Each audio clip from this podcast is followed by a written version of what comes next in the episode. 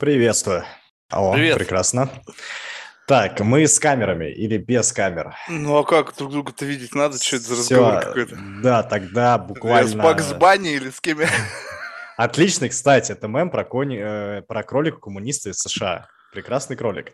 Сейчас, секундочку, тогда я буквально вебку подключу. Так, вроде должно... О, прекрасно. О, нифига, у тебя там целая студия. Да... Блин, индустрия такая, приходится иметь и микрофон, и звук, и наушники, и куча компьютеров, PlayStation, всего. Надо все иметь. Понятно. Ну, что ж, я как бы вроде бы должен был все это иметь, но у меня ничего этого нет, у меня все на коленке. Решил вообще не заморачиваться. Ну, что, поехали? Представься, пожалуйста, в двух словах, кто ты и чем ты занимаешься. Если в двух словах, то очень просто. Я CEO одного перспективного стартапа, надеюсь, будущего юникорна. Занимаемся мы тем, что увеличим аудиторию и вовлеченность стримера в 2 раза и повышаем ему, собственно, монетизацию, денежку с нами больше тоже зарабатывает. Вот, соответственно, это если очень коротко о том, чем мы занимаемся. Слушай, вот ты мне расскажи, пожалуйста, я вот вообще как бы не геймер, и поэтому мне немножечко как бы тяжеловато понять. Вот люди сидят и смотрят, как другие играют. То есть вот в чем, как бы, что они выхватывают? Тут все предельно просто. Ну, допустим, для кого-то вот YouTube – это такое же окно в контент. Для кого-то это телевизор, для кого-то… то есть это просто такое же потребление контента, то есть видео, как в Инстаграме или в ТикТоке или еще что-то.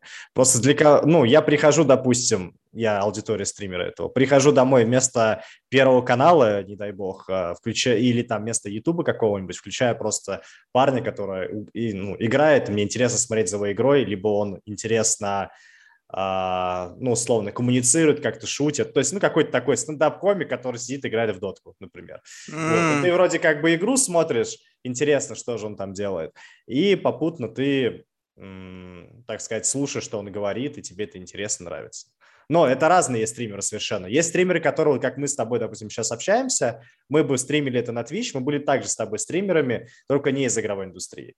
Вот. А есть, допустим, стримеры, которые собираются в компанию, угорают, шутят и за ними как за развлекательным шоу смотрят. А есть стримеры, которые профессиональные игроки, и все за ними смотрят, думают, господи, как же он играет, хочу играть так же, поэтому я буду смотреть за ним, вдруг что-то увижу. Есть, слушай, а я не понимаю, а как эта вся тема оплачивается? То есть я смотрю, у меня какая-то подписка, как на Netflix, и я поэтому у меня есть доступ к, не знаю, к просмотру какой-то там платформы? Не совсем так. Давай вот, например, Твича разберем. Самый большой кейс из всех больших. Да, есть внутренняя подписка, где аудитория, конкретно твой зритель, подписывается на тебя, то есть покупает подписочку, получает там взамен смайлики какие-то или там уникальный отдельный чат, например. Вот, ты получаешь процент с продажи каждой подписки и, собственно, попутно тебе еще могут там задонатить просто денежку, там перевести как именно донат. И, в принципе, ты еще можешь продать рекламу на своем канале, если у тебя много зрителей и так далее. Ты рекламодателям говоришь, ребята, вот продаюсь рекламное пространство у себя там на самой трансляции, у себя под трансляцией, там в ссылках, в описании, куда угодно. Вот, и, собственно, это ты как зарабатываешь. А, собственно, платформа, она продает иногда рекламу поверх твоего стрима, но тут тоже есть нюанс. Ну и попутно, естественно, зарабатывает с комиссии, с продаж подписки на тебя. Вот, но есть маленький нюанс, что все крупные стримеры, у которых там онлайн, ну, несколько, там, бывает, несколько сотен тысяч или там несколько десятков тысяч, эти… Ну, да, ну, как недавно там чемпионат по доте, когда проходит, там 500 000 людей из СНГ вот, там, смотрят русскоговорящих, и плюс Европа, и типа всем прикольно. Вот. А есть стримеры, ну, например, стример, там, по-моему, Ниндзя, он миллион онлайна собрал. То есть прям 1 000 000 человек его смотрели в онлайне, по-моему, 1 000 000. Охренеть. Ну, то есть это какие-то безумные вообще цифры, то есть тебя смотрит какой-то несколько городов России одновременно. То есть ты такой маленький, я не знаю, маленький президент для них. Вот, но это ладно. Для самого Твича эти люди на самом деле, как кажется, должны приносить много денег. На самом деле они им приносят большой убыток, потому что пока тебя смотрит 1 000 000 людей, ты должен раздавать 1 000 000 потоков условно на этих людей. То есть у тебя жрет сервера, бедные умирают, а из этих 1 000 000 людей, ну, если даже хотя бы 1% подпишется, будет отлично. Но там и такой конверсии нет. Поэтому это больше такая история за пиар, маркетинг и так далее. Слушай, ну я слышал, что они как-то на этом нехило зарабатывают, то есть получается, что все-таки в одни ворота-то прилетает достаточно денег. Ну, наверное, больше всего этой истории зарабатывают стримеры, если так покрутить. Ну да. Вот, то есть получается, что это просто благо сделали для стримеров, а сами они бедные, страждущие на уровне выживания находятся. Слушай, ну не совсем, конечно. Или так же, как с Uber'ом, ждут, пока это каким-то образом чудесно не начнет монетизироваться. Ну она монетизируется, говорю, подписки все-таки комиссия они получают. И это, скорее всего, убыточная тема. Наверное, если мы возьмем, опять же, нету публичных отчетов с их стороны, и все-таки, когда купил Amazon, они такие, все privacy и все. Скорее всего, я так думаю, что она может быть не то, что убыточная, но она может быть около нуля, выручка, как выручка у них она есть, она большая, думаю, это там несколько десятков миллионов и так далее, это может быть сотен миллионов, а именно что-то там остающееся у тебя на балансе за вычетом всех расходов, вот там большой-большой вопрос, поскольку, реально расходы капитальные, плюс, они сейчас хотя бы на рекламу не тратятся, их просто уже, наверное, все знают, каждый последний или каждый первый стример точно знает Twitch, там единственное, только Азия у них не стримит, вот, у них там своя история. Вот, поэтому я так думаю, что они, наверное, около нуля. Я надеюсь, что они около нуля. Если они просто в убытке, я тогда... мне интересно, когда же они хотят выйти в плюс, когда стримеры... Да никогда. Это же такая история. Мы растем просто. Рынок растем, не знаю, потом на IPO выйдут с этим долгом гигантским. Сейчас же все сверх на голову поставили. Сейчас не обязательно зарабатывать, главное расти. Это венчурная история. Тем более же... Безос, там такой бесконечный кошелек. Подключи, ребята продали Безоса, фу, наконец-то выдохнули, теперь можно жить. Как вариант, кстати. Опять же, они могут амазоновские продукты любые интегрировать в Twitch и продавать это как угодно. Опять же, какой-нибудь топ-менеджмент скажет, у нас же есть Twitch, поэтому охват нашего продукта увеличился на 1070%, его посмотрело 7,5 миллионов, а то, что купило 0 или, 0,1%, это уже не важно, главное охваты. Вот это странная ерунда, я вообще это, честно, не могу понять, как-то в какой-то момент времени, я такой какой-то, немножечко old-fashioned с точки зрения этого всего IT, и приходится работать с представителями крупных компаний, которые на острие находятся, все аналитики, всего, они мне задают вопрос, я не понимаю, что они мне спрашивают. Там какой-то какой-то количество... Я говорю, какая вам разница, сколько это всего посмотрело, если вы ни хрена не продали? Смысл в чем? Этих просмотров, каких-то кликов, это все булщит. Если есть самолет, либо его нету. Вы его продали, либо вы его не продали. Сколько там на него смотрело, облизывалось, нюхало, вообще не принципиально. Здесь конверсия не работает. А тут как-то все так посчитали, что если такое-то количество посмотрит, значит, такое-то количество купит. Как-то этой корреляции у меня в голове не возникает. То есть это либо оно как-то по другой причине работает. То есть люди просто покупают, а другие люди просто смотрят. И прямой взаимосвязи между этим никакой нету. Что-то выдумали, мне кажется, какой-то булщит. Это знаешь, как на уровне... Но здесь есть две стороны медали. Давай реклама Кока-Колы. Знаешь, это новогодняя реклама Кока-Колы, которая, наверное, все знают, когда едут эти грузовики, и там Кока-Кола, и все Кока-Кола ассоциируют с Новым годом. Это очень долгая работа компании Кока-Кола над узнаваемостью и так далее. И в итоге, одно другому не мешает, у них и продаж на миллиарды, и, собственно, и узнаваемость одна из лучших. Просто... Я, наверное, года 2 или 3 в киберспорте пытаюсь понять, почему, зачем мне размещать за условных $250 тысяч какой-то баннер по трансляции на каком-то чемпионате, если на этот баннер вряд ли кто-то нажмет и вряд ли кто-то что-то там купит. Но мне при этом цифры очень красивые продают. И когда ты говоришь, чуваки, давайте я готов заплатить за то, что давайте KPI поставим, будет 100 продаж, я плачу вам $100 тысяч. Будет еще 100 продаж, я еще $100 тысяч плачу. А если вы больше 250 продаж делаете, я вам еще денег дам, и так далее. Все такие говорят, не, мы по такой модели не работаем. Конечно. Кого нафиг, какая модель? Нет, это все не работающая схема. Потому что все как-то умудрились людям продать цифры. Эта вся аналитика, я вообще редко смотрю на эти все цифры, потому что я не верю в эту всю внутреннюю структуру. Там наверняка сейчас кто-то сказал, Марк, ты идиот, ничего не понимаешь. Окей, я не понимаю. Я 12 лет делаю очень простую вещь. И прекрасно понимаю, что значит. Человек увидел и человек купил. Это гигантская разница. Если ты продаешь как бы трусы, и не принципиально вообще, в принципе, ты просто любые трусы готов купить, просто они попались на глаза, и тебе в этот момент нужны трусы, и тут вообще никакой математики нету, никакой логики, просто мне нужны трусы. Если вы боретесь за просто рынок потребностей, вот когда это рынок потребностей, и там не важно кто, просто какая-то конкуренция, и важно попасть на глаза. Окей, здесь работает, вопросов нет. Кто первый попал на глаза, того и первая покупка. Но если это очень специфический товар, который нужно, как бы, который нужен только очень специфической аудитории, то количество просмотров вообще никак ничего не определяет.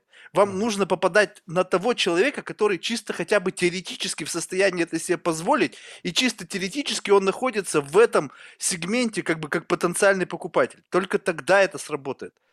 Ну, еще нюанс есть, то, что вообще, в принципе, рекламирование продуктов в стриминговой индустрии, он очень достаточно странный. Опять же, почему сложилось, что продаются вот эти охваты, они продают продажи конкретно? Потому что, когда только вся эта история, по-моему, короче, вообще Twitch до этого назывался Justin.TV, и у меня сначала там аккаунт появился как просто пользователь, я такой, и когда он стал Twitch'ом, такой, ну, какой-то Twitch, ну ладно. Вот, и сейчас, когда эта штука продалась за $1 миллиард, и она сейчас выросла до гигантских размеров, думаешь, ну, понятно. И вот тогда все такие, какой-то стример, кто это вообще? Че? Ну, как блогер. Как, ну, сначала были блогеры, все не понимали, кто это. Потом были стримеры, это вообще было непонятно. Потом игровые стримеры, это вообще что? Это чувак просто играет в игру, откуда у него там, типа, десятки там, тысяч долларов дохода с каких-то реклам, что он делает. А все очень просто, потому что взлетают какие-то бренды, которые не разобрались до конца, и такие, мы хотим быть первыми, кто вот там что-то сделает, и просто деньгами заливали, 5 лет позаливали деньгами. В итоге сейчас 2022 год наступил, и стример говорит, ну, за 60 тысяч там я, наверное, работать уже не буду. Зажались, а? Ну, во-первых, заелись, во-вторых, сейчас, когда людям говоришь цепая система там или еще какая-то такая вещь, где конкретно за целевое действие ты заплатишь, ну, не знаю, ну вот и начинается тебе сравнивание, что ему кто-то заплатит больше за это, за другую вообще систему. И плюс, опять же, надо не забывать, что на рынке стриминга очень, я не знаю, это плохо, я считаю, потому что я вообще, ну, типа к ставкам плохо отношусь. Беттинг, казино, беттинги заходят, ну, как бы сколько они могут денег, ну, влить в рекламу и в раз, ну, и вообще просто залить весь рынок деньгами. И сколько можно залить там деньгами, не знаю, любой другой бренд, который связан более легальным бизнесом для меня. Ну, для меня как по моральным там соображениям. То есть и это сильно портит стримеров, потому что какой-нибудь там, какое-нибудь казино ему просто платит в месяц там $5000 за то, что тот сидит на трансляции раз в 30 минут, включает, что он там что-то поделает у них на сайте и выходит. Ну, то есть работы ноль, продаж не надо делать, ничего не надо, тебе просто ты чувак, у которого большой онлайн, ты молодец, вот держи $5000. И когда у тебя весь рынок залит вот этими деньгами, где 200, где 5000, где 10 тысяч, у кого-то там и больше им платят, то, естественно, когда приходит какой-то здравомыслящий там маркетолог или там директор по маркетингу, говорит, чуваки, давайте с вами построим KPI-систему, выстроим продажи, т.д. и т.п. Им говорят, ой, да что-то сложно, слушай, да какой, я пойду лучше туда, там просто. Но я как бы вижу в этом следующую вещь, что, опять же, мы с брендами общаемся. Вот знаешь, я 19-й год я застал общение с брендами, прям год. И вот 21-й год. И это просто кардинально разные подходы уже к диалогу. То есть в 19 году, что там нужно, сколько, там 300 000 рублей, да, давайте, поехали, прям завтра делаем. Там $500 000, вот это, что за магия какая-то? Я всю жизнь бьюсь, мне ни копейки, блин, я каждую копейку зубами выгрызаю, блин, а тут 300 000, на, пожалуйста. Блин, научите меня, научите, что вы там им говорите, что вы там им обещаете, что они вам так деньги сливают. Вот, но, кстати, мы очень классно сделали. У нас реально пришел один бренд, говорит, слушайте, вот там 300 000 рублей, хочу получить 1 000 000 просмотров.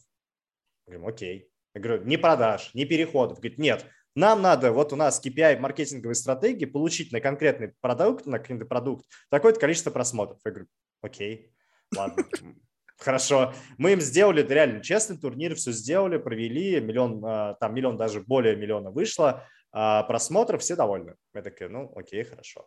Некоторые приходят с продаж... Тинькофф, вот один из наших партнеров по России, по банкам, это Тинькофф, они к нам пришли, говорят, ребят, мы платим за конкретно целевые действия. Говорю, да вопросов нет. Говорит, мы не за просмотр платим. Говорю, да вопросов нет. Скажите, сколько вы готовы платить, и поехали. Они говорят, ну, они называют нам сумму, я говорю, давай чуть-чуть побольше, и мы поехали. И, слушай, ну, у нас прям хорошо по системе, по этой, у нас прям хорошо и выручка. Мы там просто одну трансляцию запустили, нашли удобный канал, 300 продаж сделали за одну 2- или 3-часовую трансляцию. То есть это прям... Слушай, а вот а как вы считаете целевое действие? Вот любопытно просто. То есть как бы учитывается их маржинальность, и они какой-то процент вам платят, либо это просто какая-то премия, даже которая больше, чем то, что они зарабатывают с этого действия? Слушай, ну банк нам не раскрывает эти данные. Не, ну понятно, но вот просто по ощущениям... Да, по ощущениям, смотри, но мы делаем следующим образом. Нам платят за 2 конкретных действия, за каждую, ну, если мы про Тинькофф, допустим, говорим прям предметно, если этот кейс разбирать, то к нам приходит пользователь, заказывает через нас эту карту, через наш любой из каналов, там, стримеров, получает эту карту, мы получаем кэш, пользуется этой картой, мы получаем кэш. Ну, за вот эти 2 действия. За заказ, получение на руки и, собственно, за, если он этой картой будет активно пользоваться. И как бы я не знаю, я думаю по ощущениям, что у Тинькова здесь они готовы просто там вот эту 1000 рублей потратить на пользователя конкретного, отдать эти просто деньги, допустим, нам, потому что потом они на кругу на каком-то заработают больше, потому что, опять же, они еще продают типа там Тинькофф инвестиции, вот эту всю историю внутри экосистемы, им, ну, это, для них это на самом деле дешево даже выходит. То есть это как бы получается само действие в любом случае дороже, чем себестоимость в моменте, что они выхватывают. То есть они с перспективы, да, что каждого затянутого клиента они потом обработают, и эта 1000 обернется им какой-то прибылью, ну, там, в 10 раз. Ну, пример, ну, так они работают. В принципе, сейчас другие бренды тоже стали, кто-то вот так же работает, не готовы платить там за... покупку, за, ну, то есть там какую-то большую комиссию отдавать с покупки. Там с первой чуть ли они могут, если там несколько покупок подряд, то с первой они чуть ли тебе не 100% готовы отдать, сами уйти в убыток. Но главное, чтобы пользователь купил именно у них на сайте, там, либо их там продукт где-то там зашел куда-то. То есть, когда он физически купил, все, он попадает там в твою e-mail базу, он попадает там в базу, то, что у тебя есть там условно номер, он там, может быть, становится твоим лояльным клиентом и так далее. То есть, опять же, я до этого... Я говорю, я буквально там вот в начале 19-го, когда приехал в Россию, до этого я в Европе пока покатался там в Австрии, Германии, там в Испанию съездил. Я пообщался с кучей людей, там и международники, которые работали. И я смотрел, как они строят вообще рекламные, маркетинговые кампании, какие у них цели были и вот и прочее. И ну, как бы я такой понимаю, что как минимум мне, как вот сейчас, как я как бы не маркетолог, но маркетингом все-таки так или иначе занимаюсь в компании, и мне самому приятнее работать с брендами, когда мы им даем какую-то пользу конечную. То есть никогда нам дали денег, мы им показали цифры, они такие, класс, но продаж у нас 0. И они же больше к тебе не придут. Ну, то есть, типа, они тебе дадут очень много денег, ты им покажешь классные цифры, и, скорее всего, больше они к тебе не придут, потому что не было продаж. То есть я размышляю в такой вещи, говорю, зачем мне, я, то есть мне прям некоторые звонят, мы хотим большие цифры, я говорю, у вас продаж не будет, потом вы ко мне не придете. Я лучше вам откажу и вообще не буду оказывать услугу, но не буду перед вами в каких-то, ну, в грязненьких штанишках. То есть, ну, зачем мне это? Слушай, а вот, ну, такой немножечко шкурный вопрос, да, вот просто, видишь, я всю жизнь думал о том, чтобы работать за комиссию, и как бы ни разу не приняли мы такое решение, у нас как бы... Мы получаем вообще гроши по сравнению с объемом продаж, то есть мы уже на несколько миллиардов долларов, наверное, напродавали для наших клиентов, а сами заработали, наверное, столько, просто стыдно, наверное, сказать, на паперти, на 5-й авеню люди, наверное, больше зарабатывают. Ну, в общем, для меня всегда простая логика, то есть если работать с комиссией, то как обеспечить себе, ну, гарантию того, что сама транзакция прозрачна? Да, смотри, здесь давай вот, здесь вопрос надо на 2 части поделить. Первая часть – это вопрос касаемо доверия и менталитета, то есть когда мы подсознательно думаем, что нас, скорее всего, где-то хотят обмануть и так далее. То есть это первая часть. А вторая часть – это именно почему комиссию и почему мы комиссию, например, можем выставлять и от чего это зависит. Вот. Если мы первую часть вопроса возьмем касаемо доверия и так далее, ну, я до этого… до 20, наверное, 4 был диким параноиком. Ну, как параноиком? Такой, блин, да где я живу? Да меня хотят обмануть, да меня по-любому обманут. И, короче, я просто к тому, что я из себя это выжил и сказал, если меня захотят обмануть, я буду максимально осторожным, просто буду максимально осторожным, но при этом не буду поэтому параноить. Захотят меня обмануть, они обманут. Захотят скрыть что-то, скроют. Ну, блин, слушай, инвесторов на серии B обманывают. Вон последний кейс, когда там 9 лет компанию создавала прекрасная девушка-водолазка Стива Джобса. И что? Ну, блин, ну... А что, и реально 20 лет дали? То есть, вот, слушай, либо это еще не конечный вердикт. Я что-то как-то мне прозвучало, что типа вроде там что-то 20-ку ей хотят. Я думаю, блин. По-моему, 10 лет ей дали. Ну, то есть, опять же, мне так кажется, она сейчас здесь сделка со следствием, там бла-бла-бла, продательные проговоры, там какие-то, может быть, процедуры там пойдут, еще через там годик ее помурыжат, и потом ей там какие-нибудь там 4-5 лет дадут. Условно. Там, может быть, даже условно, кстати, и исправительных работ. С браслетом дома сидеть будет. Вот, как вариант, да. То есть, ну вот, и опять же говорю про доверие. То есть, вот тебе огромный кейс, где куча умных людей, которые могли просто запросить любую бумажку, любую статистику, любой доступ к счету, да к чему угодно, и их обманули. То есть, если их обманули, то такой я, знаешь, такой среднего уровня стартапер, меня обмануть, ну, наверное, будет чуть проще даже, чем их. Вот, поэтому я вот эту паранойю, то, что кто-то может обмануть на комиссии и так далее, я просто ее убрал и понимаю следующее. Если я общаюсь с человеком, если я вижу, как он ведет себя, как общается и так далее, я понимаю, что, скорее всего, ну, будет честно все. И опять же, если он обманет, прежде всего, это на его совести, не на мне. То есть, я перед этим как бы чист. Всех денег снова в жизни не заработаешь. Вот, это если первая часть вопроса. А если вторую часть вопроса, почему комиссия? Вот мы, допустим, с рекламодателем договорим следующим образом. Мы говорим, ребят, от вас просто КП, там, кабинет партнера с UTM ссылкой конкретно, чтобы мы смотрели, отслеживали статистику. Все, дальше вы никуда не лезете. Рекламную кампанию делаем мы сами. Рекламную кампанию спускаем тоже сами. Креативы на нас, дизайн на нас, реализация на нас. Мы вам это не даем. Вот. Ну, видишь, у вас можно прям проследить путь от момента как бы лендинга на вашем сайте и поехал до чекаута. Да, ну... А вот самолет у нас, вот как отследить? Вот вообще никак, понимаешь? Я просто думаю, что вот, ну, как бы, с одной стороны, знаешь, как бы немножечко жаба поддушивает. Ну, то, что вот у нас, допустим, последний кейс. Компания, мы продали самолет, вот, считай, вот 85 миллионов, да? Uh-huh. Год потребовалось, чтобы найти первого клиента. Компания потратила на это, ну, там, 80 тысяч, да? Но если бы работали за комиссию, то в конце года бы прилетел бы нехеровый бонус. Это как раз перед Новым годом было бы. Да. Но вот с другой стороны, я просто думаю вот так вот. Представь себе, вот когда, ну, там, все радуются, сделка классная, и тебе раз, и нужно там несколько там сотен тысяч отписать какому-то марку. Ну, вот так вот одним чеком. Ты думаешь, блин, что-то как-то вот... Я как бы прекрасно понимаю, что, ну, как бы, наверное, тут вопрос даже не доверия, это просто вопрос, знаешь, как бы вот просто целесообразность. Я всегда удивлялся, у меня вот несколько знакомых есть, которые, знаешь, перешли из бизнеса в комиссионный бизнес. Ну, в частности, допустим, вот один товарищ мне рассказывал про real estate. У него был бизнес таким, как бы, всем в муках, постоянно продажи, какой-то геморрой. Он как-то продал бизнес, хорошо ушел в кэш и думает, ну, что, real estate. Что еще делать? Типа как на пенсии, знаешь. И он, говорит, первый раз, говорит, заключил сделку и получил чек на 300 тысяч долларов. Вот просто, он, говорит, один раз показал чуваку квартиру, была продажа, ну, то есть вот там 2 недели, и вот у него в руках, он, говорит, я смотрю, я поверить своим глазам не могу. Ну, то есть вот настолько как бы этот сюр, понимаешь, что как бы вот деньги прилетели с потолка.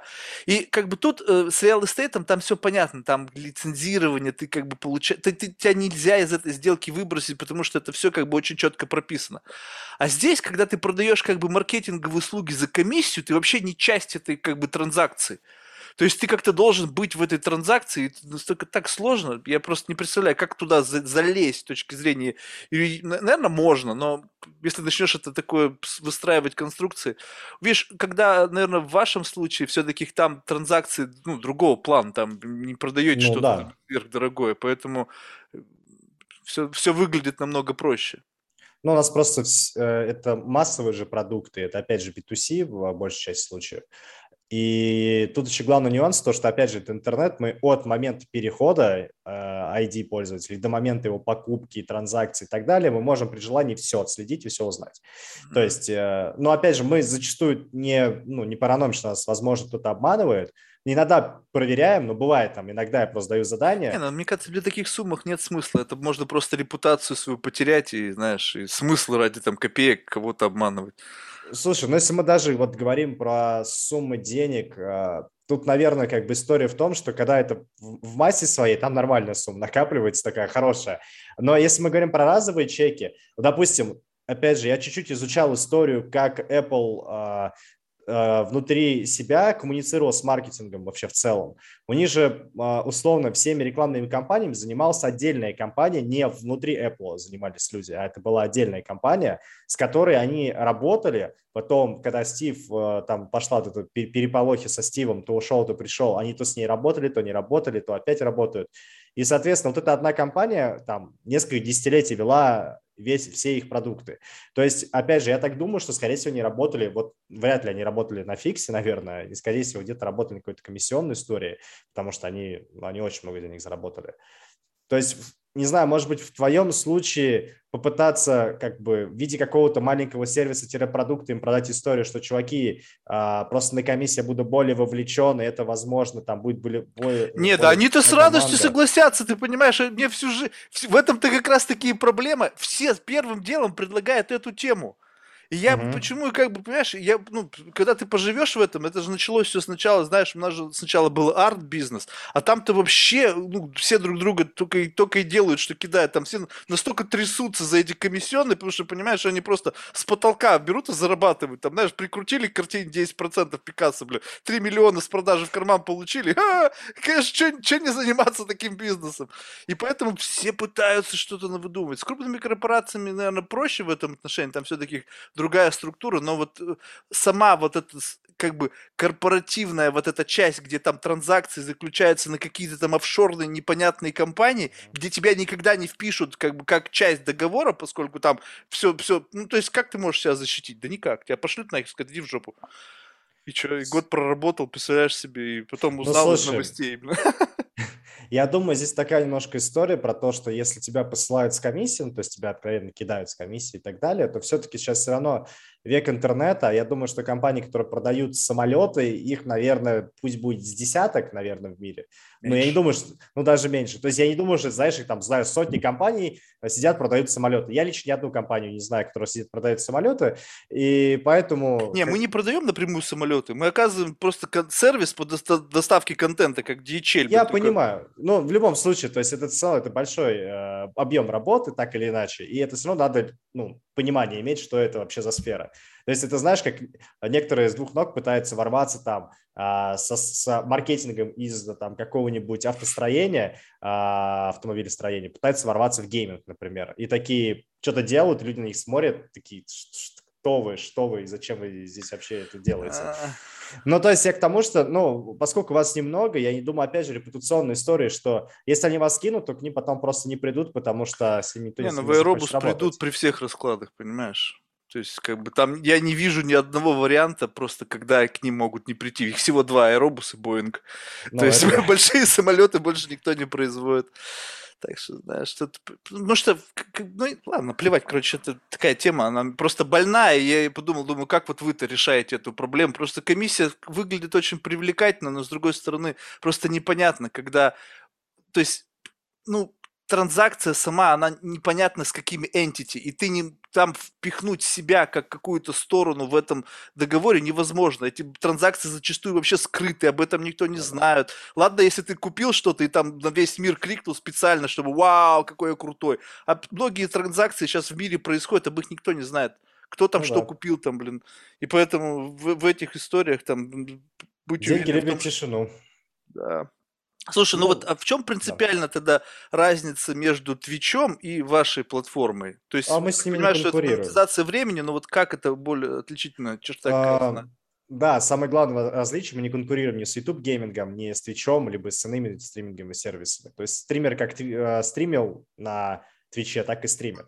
Просто смотри, аудитория, то есть, допустим, 7 лет назад стримеров было, допустим, миллион. В лучшем случае миллион, может быть, и 1500, и даже если не меньше. А сейчас вот на конкретный год их больше 15 миллионов без учета Азии. То есть 15 миллионов людей создают контент просто. Причем, смотри, создают контент, если в часы переводить, причем часов не сколько они создали, а часов сколько просмотрели контента, то есть именно просмотрели. За октябрь только 835 миллионов часов просмотренного контента. Представляешь, 835 миллионов часов. Ну, телевизор столько контента не производит в стране. Не со всех каналов в сумме взятых. И люди столько не смотрят. Вот, Twitch, соответственно, на Twitch это вот история. 835 миллионов часов за октябрь, вот, за предыдущий. То есть, опять же, это не лето. Было бы лето, я думаю, было бы и больше миллиона там. Вот. А что, летом больше смотрят? Я думаю, наоборот, зимой. Ну, зима и осень, вот лето. Сидят дома. Летом-то куда-то все равно выходят, наверное. Сентябрь, октябрь – такие месяцы, когда там не все стримят, не все дома и так далее. Там кто-то работает, кто-то учится. Опять же, стримеры, большая часть стримеров – это аудитория, ну, которым там 17, 18, там 20, 24, вот, то есть вот такие ребята. Вот. И, соответственно, если к продукту дальше. Ребят, 15 миллионов, каждый стримит одну, ну, ладно, не одну и ту же игру, а разные игры, но все равно их там топ есть, там их там пусть будет топ-10 игр. И ты уже, это как будто ты включаешь телевизор, и у тебя 10 подряд каналов показывают одно и то же. Вот это удивительно. То есть вот получается, что в качестве медиума, вернее, в качестве контента используется один какой-то, ну там несколько продуктов, и ты выбираешь в зависимости от чего. Вот, и тут самая главная штука, называется вовлеченность, и что ты можешь как стример дать аудитории. И когда, там, 5 лет назад тебе достаточно было стримить игру и иногда шутить, и как бы, о, этот чувак просто смешнее шутит, я посмотрю его. А тот более круто играет, я посмотрю его. Сейчас, когда играет круто, там, миллион человек, и круто шутит еще миллион человек, ты такой... Блин, как аудитория, ты уже не знаешь, кого именно смотреть, ты изначально, конечно, то есть не с момента становления его смотришь, а уже когда вот у него там есть его средний там 1000, 1500, там 3000 онлайна. Приходим мы и говорим: парень, слушай, у тебя падает вовлеченность аудитории, потому что других, таких же, как и ты, еще миллион появился.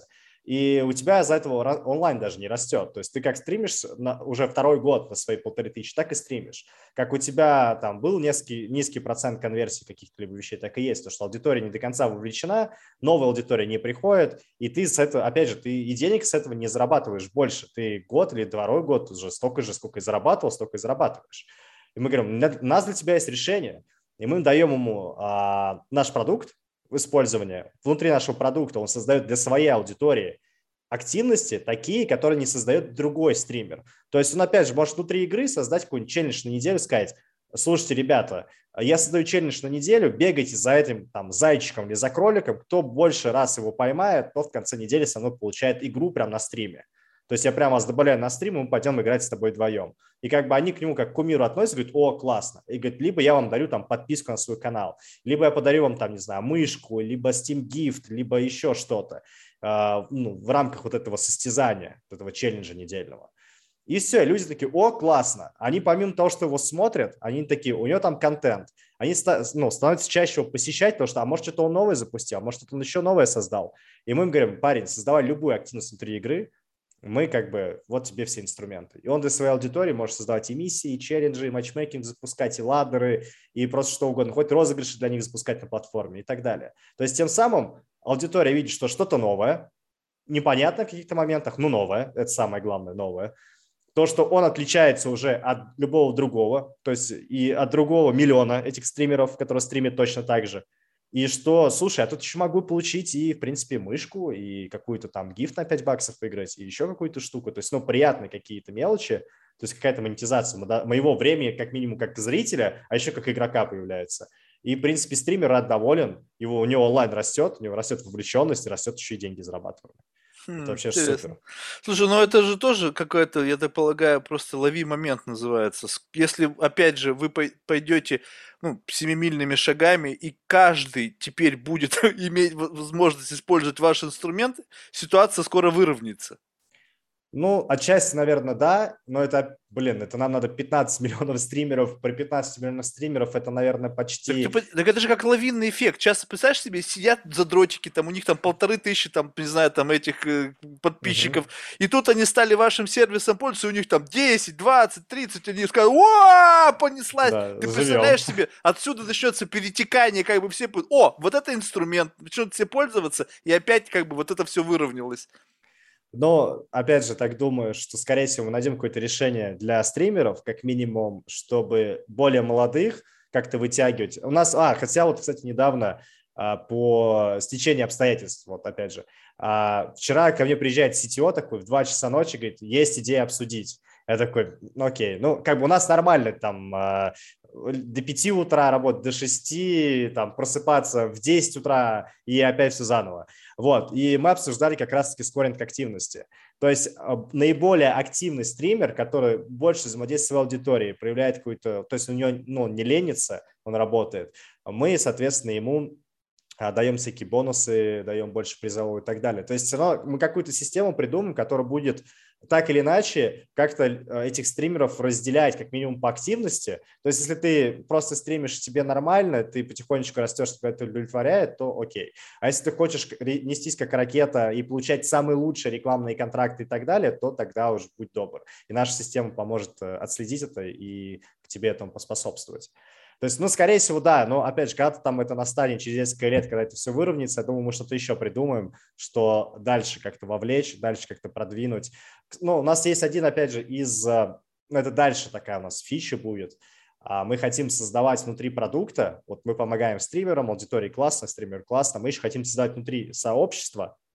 То есть, когда стример создает сообщество, внутри сообщества есть рейтинг, и ты уже, ну, это дальше наш, там, не знаю, следующий этап, наверное, через год мы это будем внедрять. В итоге у одного стримера сообщества, у другого стримера сообщества, таких сообществ там 100 тысяч, они сражаются между собой, там, условно, у них рейтинг.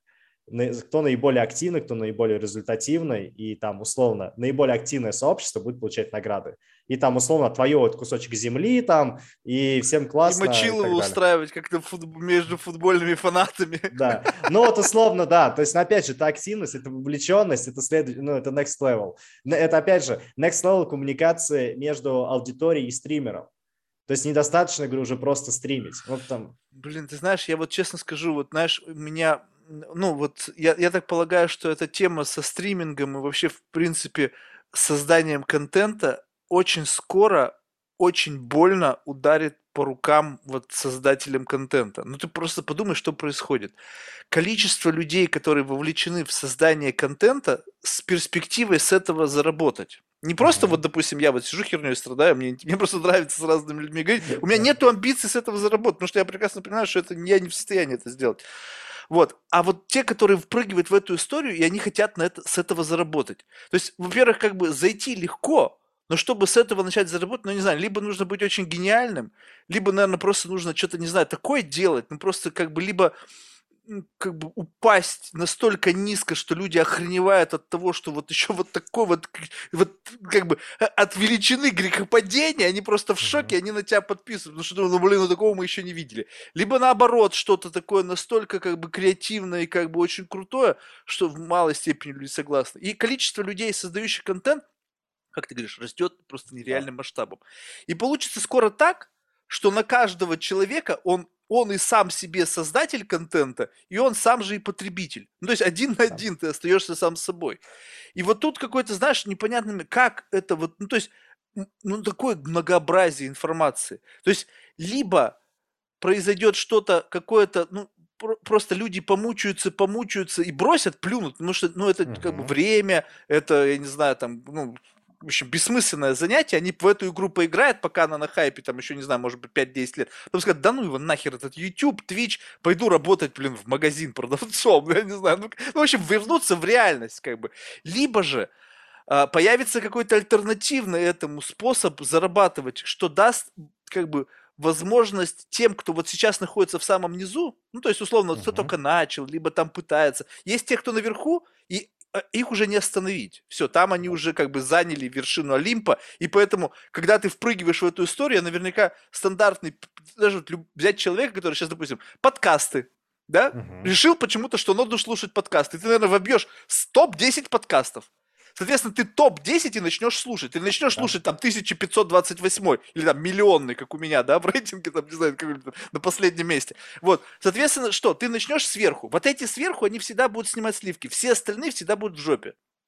Вот мы, кстати, вот как раз-таки и решаем эту проблему, чтобы не топы снимали сливки, а внизу были в жопе. Мы как раз-таки... Вот у нас есть кейс, реально, парень из Украины, по-моему, ему на момент, когда он к нам пришел на платформу, было 16 лет. 16-17, по-моему, 16-17 где-то так. Вот. И, собственно, во-первых, он официально он не мог работать с рекламодателями, с крупными, потому что они требовали там юридическое лицо или еще какую-то вещь. А какое у него юридическое лицо? Ему 16 лет. Вот. И мы стали его представителями. Это раз, где мы ему помогли. А второе, когда он пришел с онлайном, по-моему, у него человек 60-70 его смотрело. Он пришел к нам, ему дали инструмент, его стало смотреть 200 человек. То есть, и он тогда с нами такой, о, классно, он с нами поработал несколько месяцев, там, бах, $4000 заработал. Слушай, ну вот это ты мне историю, понятно, ты сейчас ее рассказываешь, она классная, это то же самое, что вы можете сейчас создать, грубо говоря, как бы искусственно создать чувака, во-первых, они вам нужны, чтобы была история роста. То есть, чтобы вот эта история о том, что вот, чувак пришел, у него там было 3 подписчика, теперь стало там 500 подписчиков, 4 косаря заработал, это поток. Да. Ну, это инженерия, это не органика. Вы реально с этим чуваком поработали, вы откровенно, наверное, ему помогли. Это вот как вот эти, вот, знаешь, ролики иногда в самом начале, там, помнишь, ТикТока, появлялись какие-то ролики, какие-то супервирусные. Я не понимаю, я смотрю на них, я не могу понять, думаю, какого хрена? Какой-то чувак с этим, с Крэмбери Джуз, там, и он там едет, песню какую-то спел, но откровенно неприятный чувак, вот так вот внешне. И там какое-то нереальное количество просмотров. Я думаю, знаешь, сидит какой-нибудь айтишник там в ТикТоке, они думают, так, как бы нам привлечь внимание, что нам нужно сделать? Нам нужно сделать, чтобы эта платформа была, как, знаешь, как американская мечта. Ты туда пришел, что-то записал, и вуаля, вот тебе сразу же грузовик подогнали там с полным набором всякого говна от этого бренда, потом ты уже дом купил, а потом ты уже выступаешь с какими-то лекциями. Ты думаешь, блин, вот это чувак снял одно видео с бадуна, там с очка попил, и ему повезло. Да там такая инженерия, мне кажется, внутри была. Я не поверю, что это органика. Ну, в нашем случае мы стараемся не вмешивать процесс создания контента, потому что, ну, мы как инородное тело в этом контенте. Мы, то есть мы ему говорим, слушай, вот тебе набор инструментов, пользоваться им надо, ну, пользоваться им можно вот так. То есть дальше ты сам решай. И он же по методу пробы и ошибок сам понимает, что лучше, что хуже, и у него либо получается, либо не получается. Ну, вам success story ведь нужны. Но они у нас как-то органически рождаются. То есть вот это сейчас такое честное заявление. Нет, да, серьезно, честно. То есть у нас не было идеи фикс, типа, а давай мы специально кого-нибудь вырастим, чтобы потом это показывать. Не, ну согласись, крутая идея. Не, идея, конечно, крутая. Так можно расти, показывать очень классную, красивую картинку. Блин, у нас просто даже есть, чтобы вообще было понимание, у нас контент потребителя есть, которому 50 лет. У нас есть кейс, когда у нас играет отец и сын на платформе. То есть отец играет в Fortnite, игру как раз-таки для детей, а ребенок играет в Counter-Strike, как раз-таки игру для взрослых. Я говорю, почему так? Ну, и то есть мы с этими людьми общаемся, я говорю, а что у вас, ну, что вы нашли в нашем продукте? Говорит, ну, нам просто интересно, потому что контент. То есть не потому, что мы классную картинку показали или еще что-то. То есть у нас нет стараний. Мы просто взяли, я говорю, выборку стримеров, там больше 100, которые у нас были. Я говорю, ей дал задание, нам надо просто для сравнения было в инвест-презентацию, говорю, самого маленького и какого-нибудь возьми среднего, небольшого, а среднего. В итоге он взял самого маленького, это вот как раз-таки был парень вот с Украины, а второй парень был вообще с Норвегии. То есть и парень с Норвегии, по-моему, 10 заработал, если даже чуть побольше, ну, $10 000 там за несколько месяцев. То есть, ну, вообще классно. И у него там вместо 1200, его там уже 2700 смотрело. То есть это как... Для него это было вообще типа, что произошло. Он сначала первый раз не поверил. Он подумал, что ему накрутили. Ну, то есть там онлайн или еще что-то. Я говорю, да нет, никто не трогал. Смотри статистику. Он такой, блин, действительно. Странно. Говорит, я думал, что не будет работать. То есть, ну... Слушай, ты вот ты только задумайся. Вот, ну, объективно, это же... Я вот... Ну, у меня в голове, если честно, не укладывается. Представь себе, вот... Ну, ты что-то делаешь, вот просто сейчас давай вот абстрактно, вот просто вот представь себе, что вот абстрактно мы сейчас с тобой рассуждаем, вот мы сейчас с тобой разговариваем, а за нашими рожами наблюдают, ну там, ну, в моем случае, наверное, тут, ну, какое-то количество людей. Это же вообще какое-то странное парасоциальное какое-то отношение. А когда там тысячи и миллионы, ну, в игре, конечно, немножко другое, потому что там все-таки они смотрят за каким-то контентом через, как бы, ты всего лишь управляешь, то есть ты, по сути, как бы, вот управляешь этим аватаром, и насколько ты делаешь это эффективно, какой ты там юморок еще вворачиваешь, но, по сути, это как бы не совсем ты как бы управляешь некой созданной там AAA-компаниями реальностью, да? Но все равно это странно, понимаешь, вот сам факт того, что мы как-то доросли до того, что вот это в режиме онлайн люди как бы залипают на какой-то картинке. Ну, смотри, наверное, если я просто пытаюсь всегда сравнивать с аналоговым миром. Ну, аналоговый для меня это там, телевизор. Вот у меня есть телевизор, на котором включается только консоль, а телевизор, как телевизор, лет, наверное, 7 не смотрел, если не больше, там, может быть, и все 10 не смотрел. То есть и то я смотрел, последний раз, когда приезжал как-то к родителям, такой говорю, о, телевизор, такой думаю, ничего себе, что-то такое, говорю, нифига себе, что там показывают. И для меня как бы телевизор, вот там вот есть передачи некоторые популярные, как я даже не думал, что они популярные, потому что у меня там на 2-3 минуты хватало, потом я просто делал такой фейспалм, и говорю, как это можно смотреть? И там же тоже миллионы просмотров. И люди смотрят на людей, которые с друг другом рассуждают. Но только в нашем случае мы стараемся с тобой рассуждать какие-то темы, которые имеют какой-то смысл, где есть какой-то интеллект и так далее. Понимаешь, о чем? Правда. Да. А в их случае они рассуждают о... Ну, чуть ли там они почему у меня там в подъезде так все плохо? Ну, потому что это вторжение инопланетян. И люди вот это... Ну, я это все утрирую, чтобы просто не переходить в ту тему, которая мне не очень нравится. Ну вот, и люди это обсуждают. И это смотрят миллионы людей. И там же никакого вообще развития нет. Нет, это понятно. Тут другое немножечко, что... Вот просто задумайся. Я сейчас не о том, что смотрят миллионы. Сам факт в моменте, что ты осознаешь, что миллион людей сейчас услышат все, что ты скажешь. То есть, вот, понимаешь, вот вообще, меня вообще-то такой темы допускать нельзя. Я могу накуриться и такого понести на миллион человек. Это просто жесть. Как люди себя вот в этом моменте контролируют. Ну, то есть, понимаешь, это же такой соблазн. Ты представляешь, себе миллион людей можно так чудить. А тут как бы есть маленький нюанс, что как бы не совсем ты контролируешь. Потому что, допустим, Twitch есть, у Twitch'а есть правила. И там есть правила поведения там, тебя как стримера на платформе. Что ты можешь сказать, что ты не можешь сказать, как ты можешь себя вести. Как ты в рамках вот этого ландшафта можно же тоже чудить, будь здоров. Ой, ну очень сложно, потому что там настолько досконально прописаны правила до уровня, что ты не можешь там в прямом, условно, что ты не можешь в прямом эфире кричать на своего там тиммейта, то есть человека, с кем ты играешь в команде, именно кричать там, материться на него, потому что это считается... Ой, фу, так что опять все обосрали? И что? И что они там? Ну так, как это вообще тогда? То есть вот мне казалось, я не знаю, просто поэтому я и сужу, видишь, я-то думал, что это как раз-таки такой накал страстей, какая-то эмоциональная буря, люди там сражаются, это там какая-то вот прямо энергия, и она перетекает, и кого-то это завлекает. А если это такой язык, которого взяли там условиями пользователя, ограничили, там это не скажи, то не скажи, я должен думать о том, что я говорю бесконечно, в чем тогда смысл? Но смотри, здесь как бы тоже опять есть... Такие, знаешь, моменты такие, что одно дело, когда мы на страстях там материмся, потому что мы выиграли, другое дело, когда я сижу и именно тебя унижаю. И это делаю на глазах миллионов людей. Понимаешь, о чем я? То есть вот это запрещено. То есть когда именно прямое унижение идет. То есть и это хорошо, ну, то есть я до этого, я всегда как бы был за то, чтобы была полная свобода слова, и говорю, человек должен всегда отвечать за то, что он сказал, но при этом, чтобы не было ограничений, что я не могу этого сказать. Может, я хочу так сказать, пусть меня за это упрячут на 15 суток, но я так зато скажу, и я так хотел это сделать, и теперь я буду гордым сидеть на 15 суток и так далее. Вот, или мне дадут штраф там 15 000 долларов.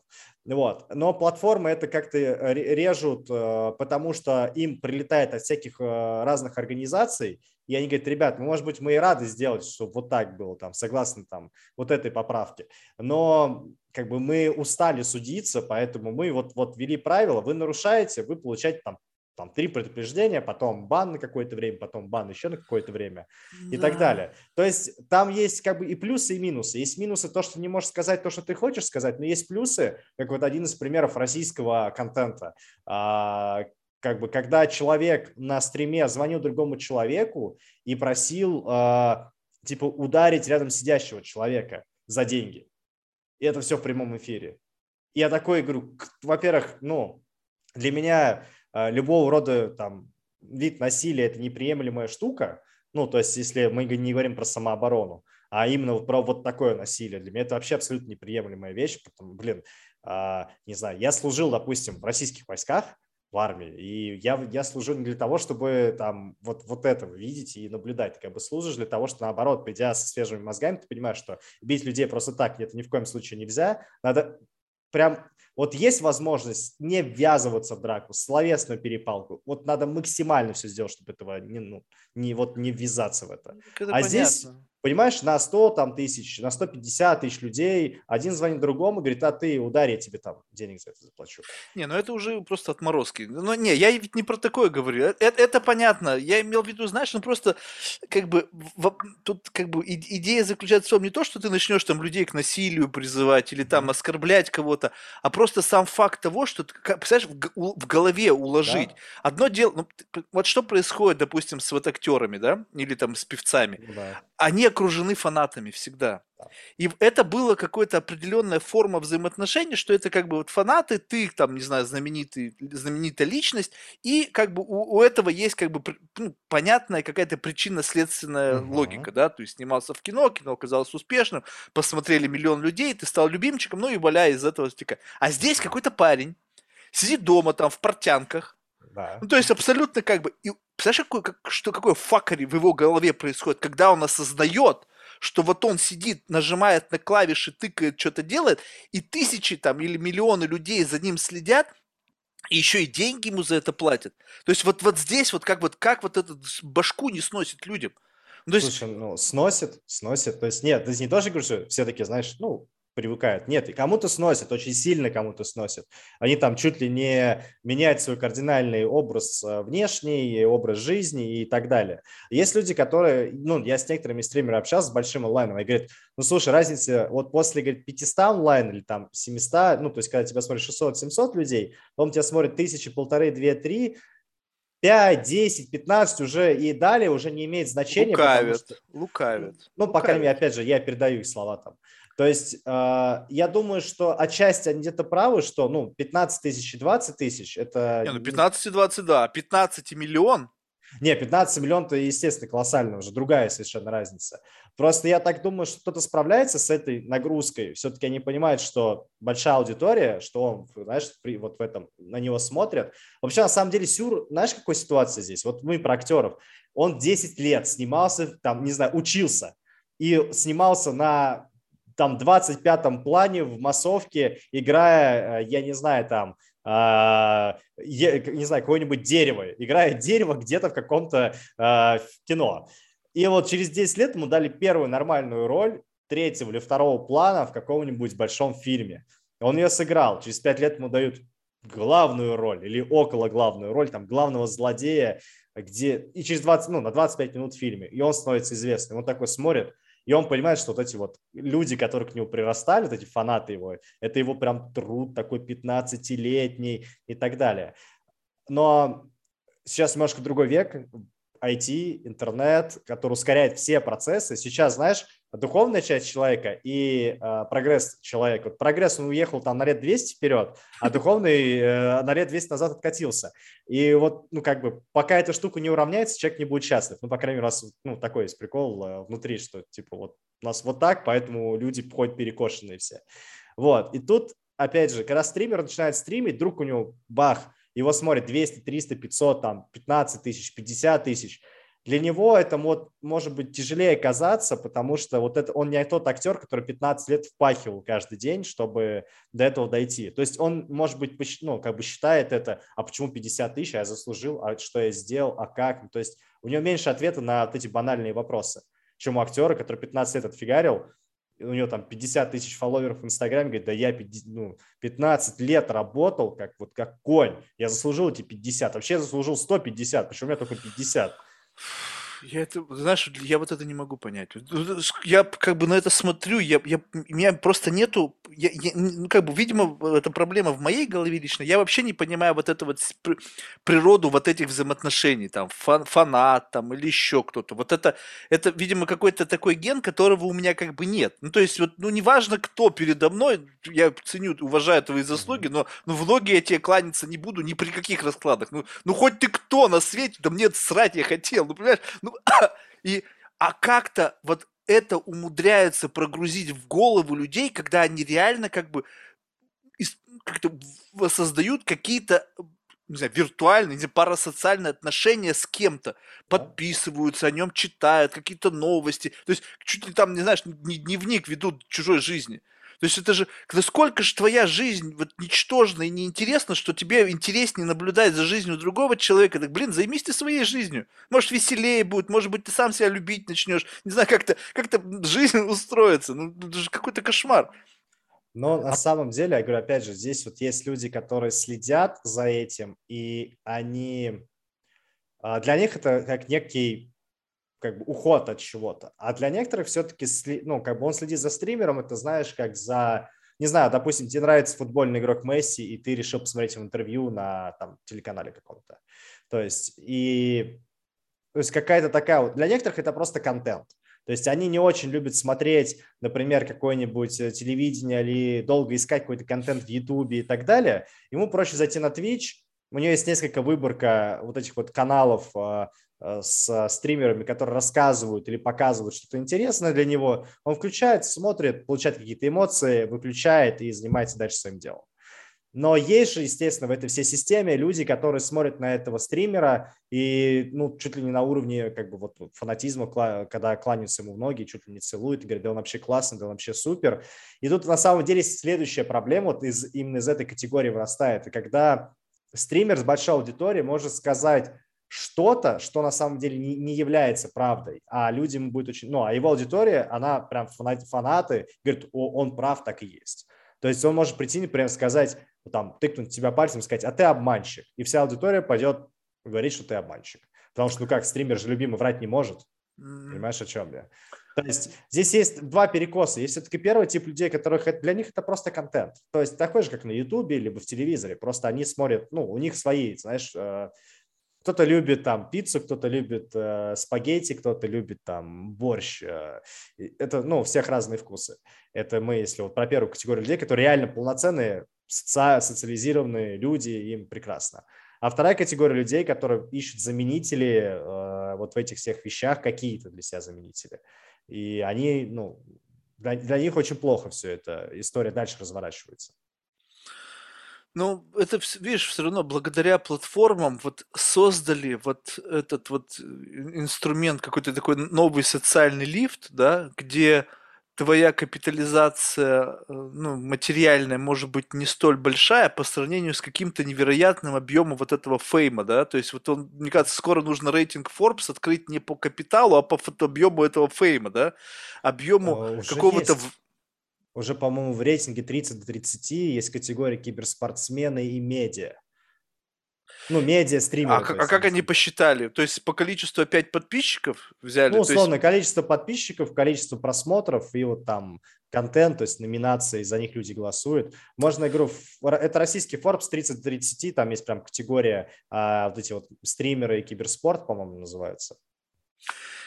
Ну, видишь, тут как бы вот количество подписчиков...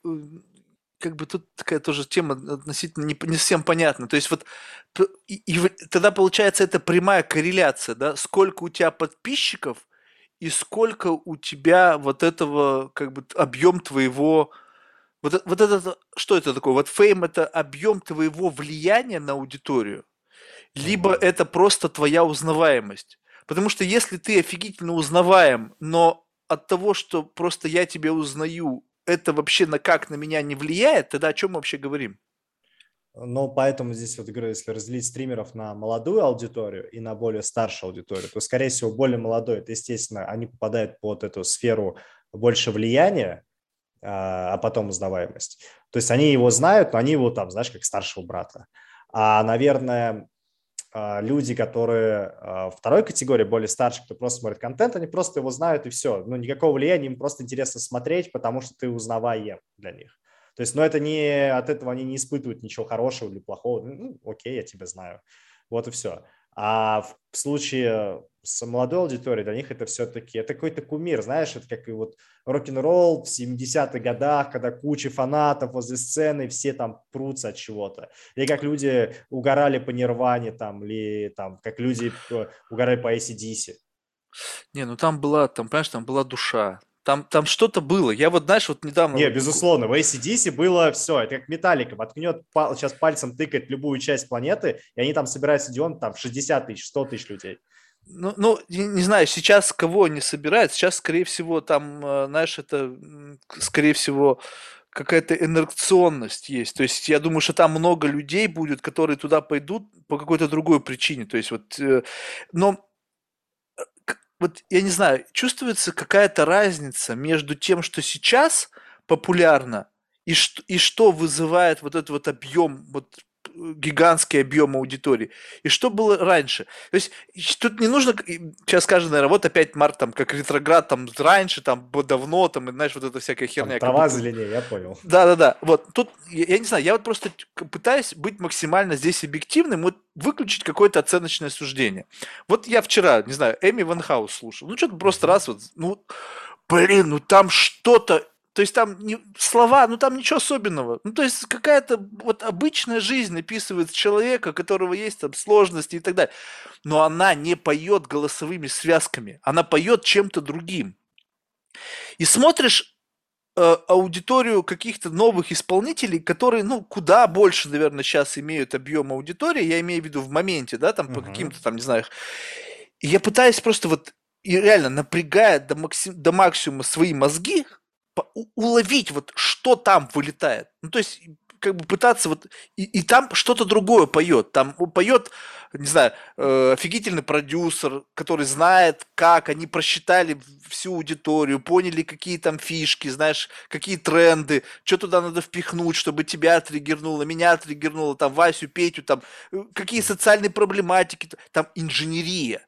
Офигительно крутая инженерия с точки зрения все посчитали. Вот у меня был, не знаю, чувак, у него TikTok хаус, и он сказал, что сейчас TikTok, сейчас могу наврать, он, ну, в общем, какая-то такая память плохая у меня, в общем, там, что типа можно сэмплы музыкальные как-то использовать IP TikTok для того, чтобы понимать, зайдет этот сэмпл какой-то или нет, до того еще, как он появился в музыке. В композиции музыкальной. То есть можно изначально все протестировать, где вот тебя триггерит, что-то слушаешь, какой-то звук, и там залипло миллионы этих тиктокеров на этой какой-то там 5-секундном сэмпле.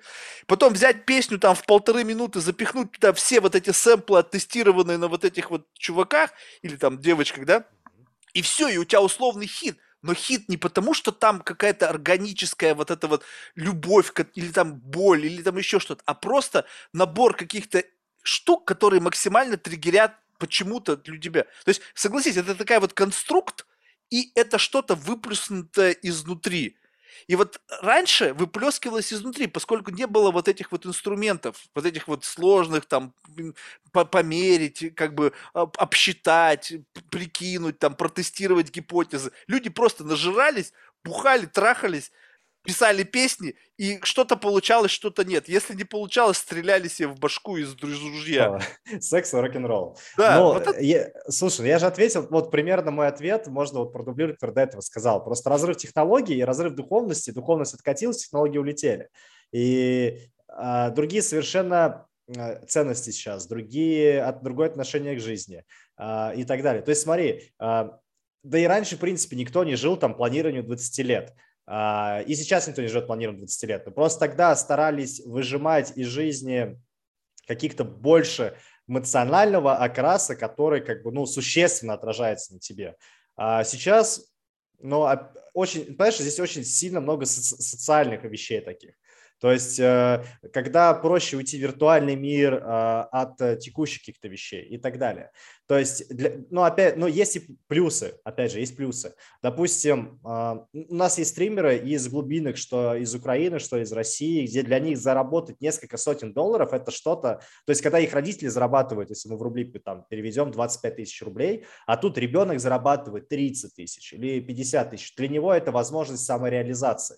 То есть, и очень важно, чтобы каждый человек, вот опять же, что классно, на чем раньше такого прям жесткого фокуса не было, на самореализации. Сейчас как бы век очень сильно конкурентный. То есть, если ты до 22 лет не получил рабочую профессию, в которой в ближайшие 3-4-5 лет ты сможешь наращивать компетенции и стать конкурентоспособным, выйти на рынок, поднять зарплату и пройти дальше. Если ты такой решил в 27, я тут стану конкурентоспособным с нулевым знанием, ты скажешь, нет, ты уже опоздал. В 30 еще хочу стать конкурентоспособным, да, все мечтаю. Понимаешь, то есть здесь история в том, что самореализация сейчас появляется у большого количества людей, это очень классно. Просто возможность для самореализации. Да, нужно правильно говорить. Да, возможность для самореализации, и они пытаются. И это плюс. А минус в том, что нет вот этого маленького какого-то проводника, где им подсветить, где, ребят, возможно, вам это, может быть, надо вот это, а может быть, это лучше сделать вот так. То есть нет какого-то путеводителя, потому что родители, опять же, когда в семье было раньше нормально, что в США, да что в Европе и так далее, что если ты слушаешь, твои родители слушают Metallica, то с большой долей вероятности, скорее всего, так или иначе, у тебя будет некая, может быть, симпатия. 100%. Вот я вот конкретно вырос на музыке своего отца. Вот, то есть, там, не знаю, у меня там отец, помню, Макаревича, типа, слушал.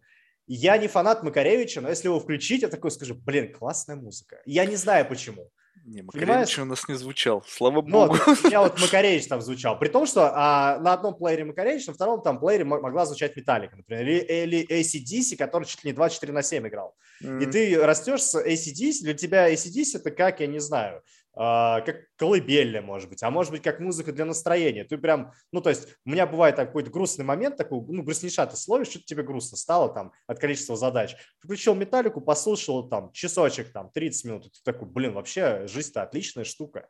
И это просто закладывалось вот так. А сейчас поколение такое, что родители, они все время куда-то спешат, самореализация, достижение целей, карьера, там, обустройство быта, а ребенок немножко, он вот в том виртуальном мире, где нету точек ориентира, показать, что есть качество. То есть, ну, меня там, допустим, в школе, там, в детстве отправили в музыкальную школу, там, сидел, слушал Бетховена, там, Моцарта, была музыкальная литература, там, сольфеджио, был инструментал, там, испанская гитара и так далее.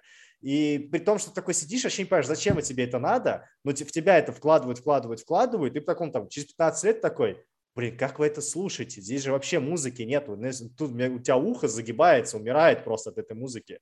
Или когда ты включаешь какую-нибудь трендовую музыку на Ютубе, и там куплет, припев из 4 слов, это вся песня. И на нем там 5 миллионов просмотров. И ты такой, почему? То есть я к этому отношусь как? Что это кто-то пытался самореализовать. И опять я позитивно к этому стараюсь относиться, иначе я себе просто голову могу сломать. Я думаю, это кто-то пытался самореализоваться, хайпануть такой. Вот самореализация и попутно хайпануть, и вот вроде типа позитивные эмоции испытать. Но всегда есть обратный механизм. Мы всегда за что-то платим. То есть в этом случае он получает успех, который как спичка прогорает, а потом получает жесткий откат вниз, который его доводит там, до депрессии, до каких-то плохих вещей. Либо он цепляет за эту популярность, как-то ее монетизирует. То есть сейчас то, что сейчас происходит, и как раньше. Раньше, я говорю, люди реально вот секс, рок, послушали, погуляли, то есть, ну, люди прям, ну, это было больше такое про жизнь, больше социальные штуки, люди прям оттягивались, то есть, знаешь, такое смачно все было. Это как, знаешь, такой хороший, такой какой-нибудь такой вкусный стейк там с друзьями ты сидишь, и ты прям вот, ну, тебе кайф, вот, ты такой сидишь, тебе ни денег не надо, тебе ничего не надо, ты вот здесь сейчас ты живешь, и тебе кайф. А текущее поколение, они, вот эти микромоменты для них не важны.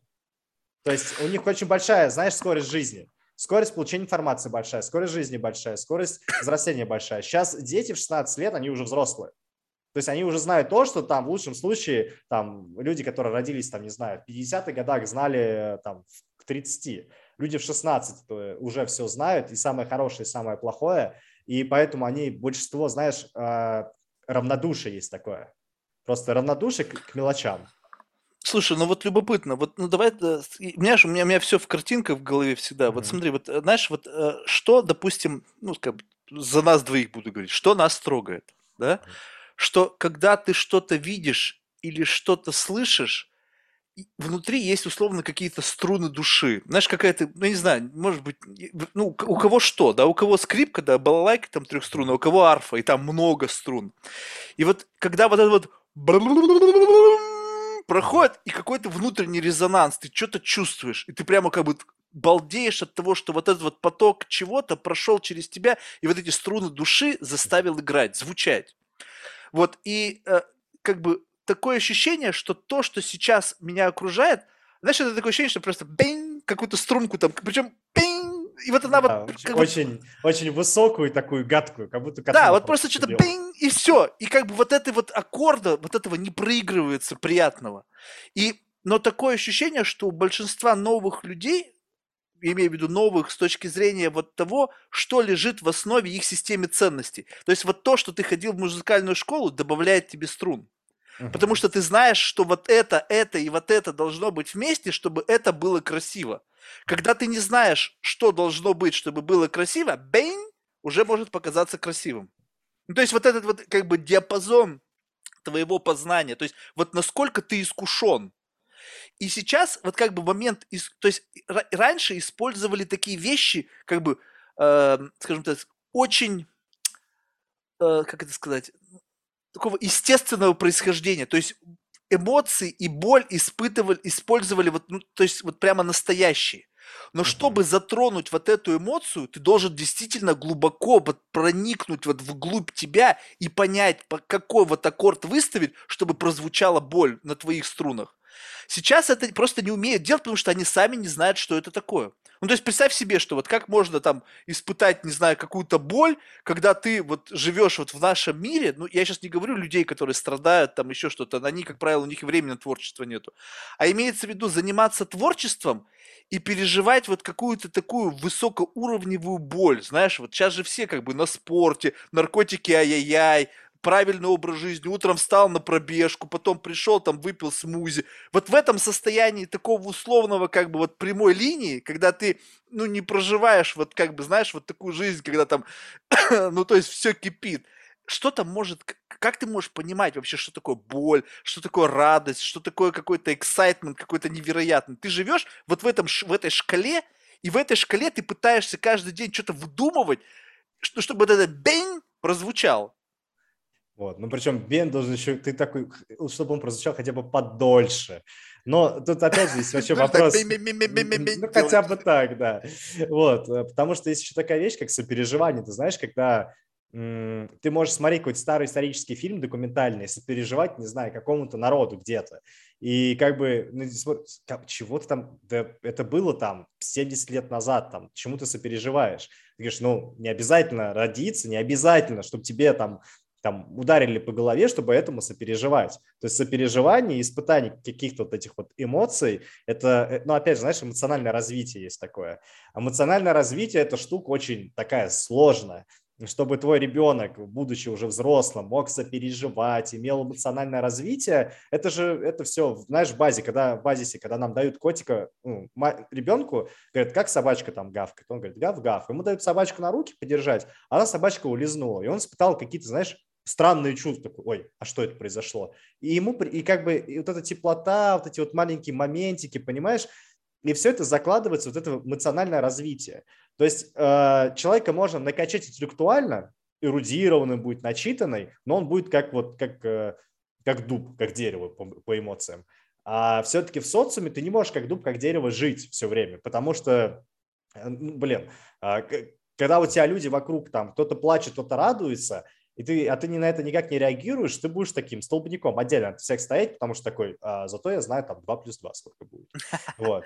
Но, опять же, эмоциональное развитие, плюс еще, помимо этого, есть такая штука, кругозор называется. И кругозор у тебя складывается от своего внутреннего, там, что у тебя в голове кипит, и помимо того, что в тебя, как бы, вот знаешь, родители должны дать тебе импульс, они не обязаны тебе, в принципе, ничем. То есть я вообще, ну, как бы... За историю, если у тебя родился там ребенок, то дать ему максимально самостоятельности, максимально личного пространства и на 18 лет намекнуть ему, что пора бы ему жить самостоятельно.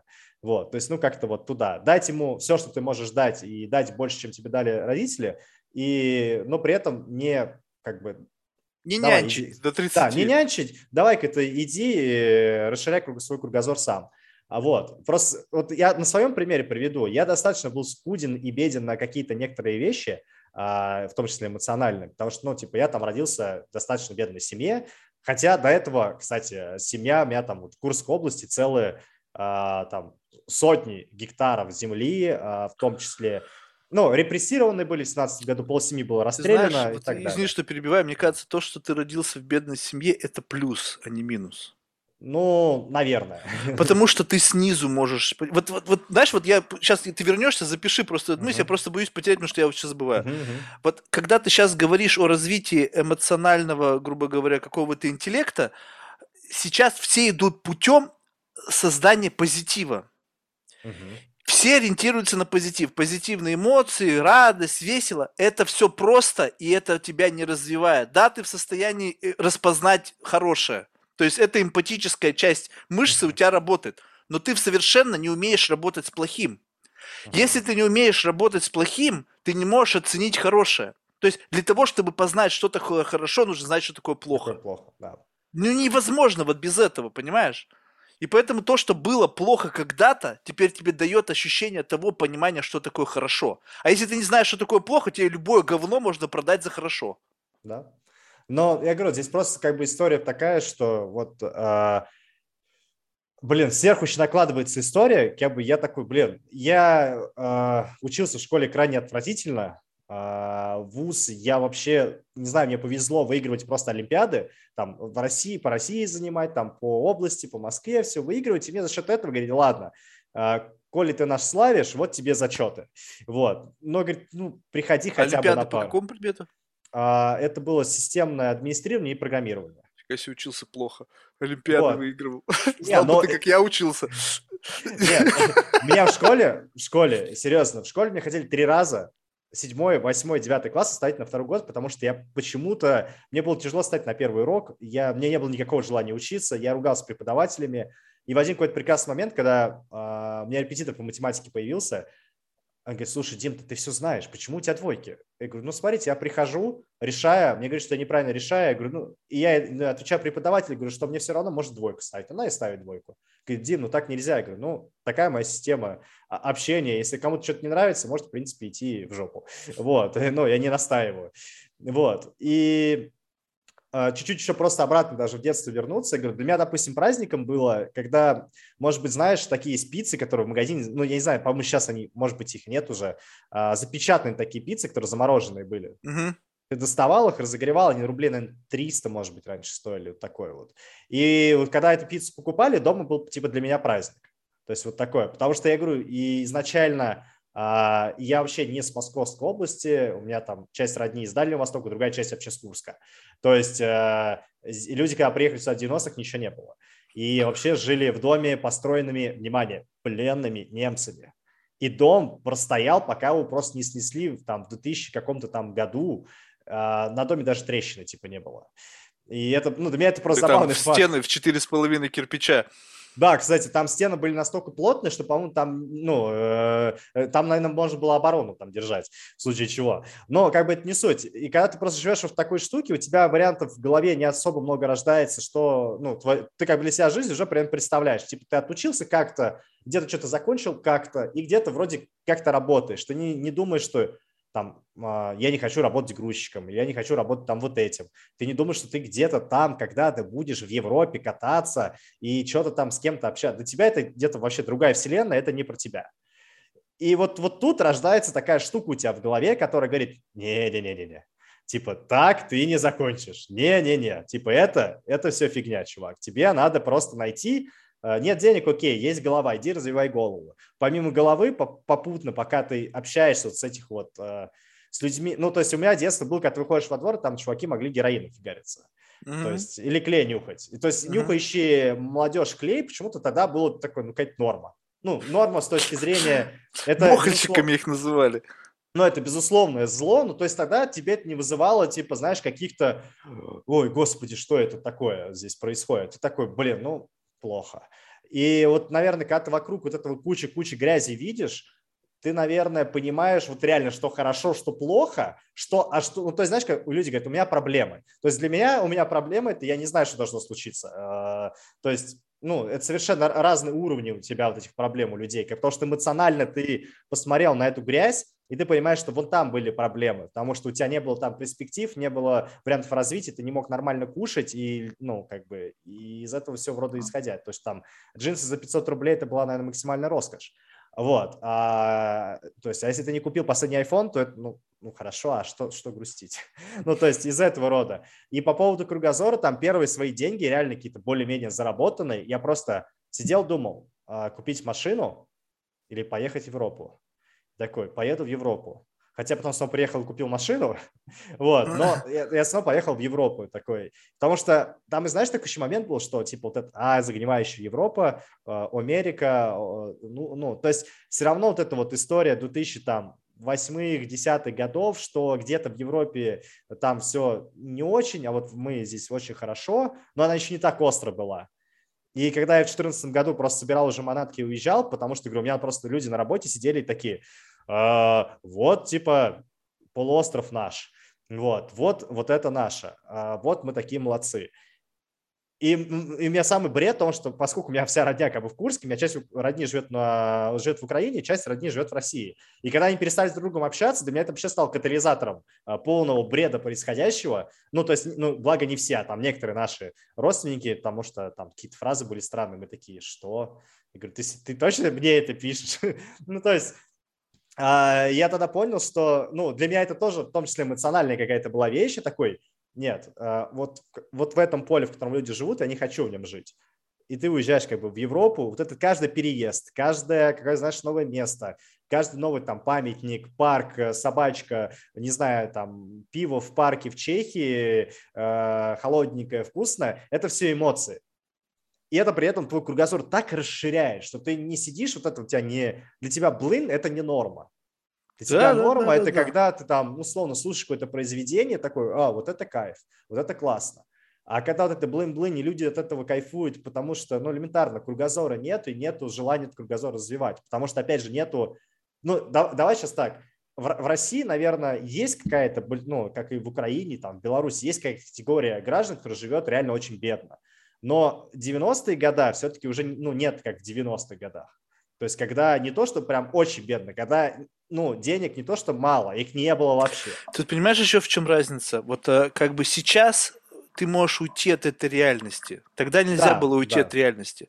Вот реальность была такая. Ты выходишь во двор, и вот твоя реальность. Ты не можешь никуда от нее уйти. Да. Телевизор там, если есть, там, ну, там говно какое-то последнее, совершенно неинтересно. То есть... Уходить от реальности можно было только внутрь себя. То есть книги, которые позволяли тебе что-то там нафантазировать, не знаю, музыка как катализатор, легкие наркотики, ну и как бы все в этом, с этим духом. Но вот, а сейчас, даже если ты как бы относительно плохо живешь, именно, мне кажется, вот в этом и есть какой-то некий двигатель того, что ты плохо живешь, ты... берешь, там, не знаю, в кредит телефон или там планшет, либо там еще что-то, и ты как бы в мире, и ты как бы немножечко берешь и как бы отрываешься вот от этой суровой действительности. Я понимаю, почему люди залипают, потому что как бы принять то, что у них есть, они как бы, ну, видимо, настолько это как бы больно, и нет выхода из этой ситуации, то есть как бы не понимают, как из этого выбраться, и гивап, и все, и думают, похер, вот я здесь там, и как бы пусть как-то там само вырулится. Ну, в том числе. Ну, просто говорю, всегда у любого прогресса есть всегда две стороны, у любого технического прогресса. Да, когда... но почему-то эту штуку не прокачивают. Почему? Вот согласись, меня называют временами, многие мои знакомые, немножко как бы больным, да, вот я беру и я сознательно себя вбрасываю в какие-то жуткие истории. Ну, то есть... слушаю какие-то вещи, которые мне рассказывают, там, не знаю, там, каких-то, ну, очень тяжелые эмоциональные переживания, прямо, которые вот, это может тебя, человека, может быть, с менее стабильной психикой может ранить. Для чего? Для того, чтобы понимать, вот это вот растягивать эмоциональный диапазон. Потому что хорошо, оно бесконечно, и там не нужно ничего растягивать. Любое хорошо – это хорошо. То есть, ну, как бы, ну, понятно, что там, чем дальше, чем больше хорошо, тем тебе нужно, чтобы это хорошо было больше, но в этом и проблема, потому что ты вниз не уходишь.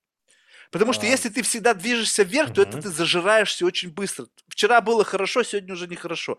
Но ты сделал два шага назад. Вот пойми, что вот так бывает тоже. Переживи эту эмоцию. И сегодняшнее хорошо снова звучит новыми красками.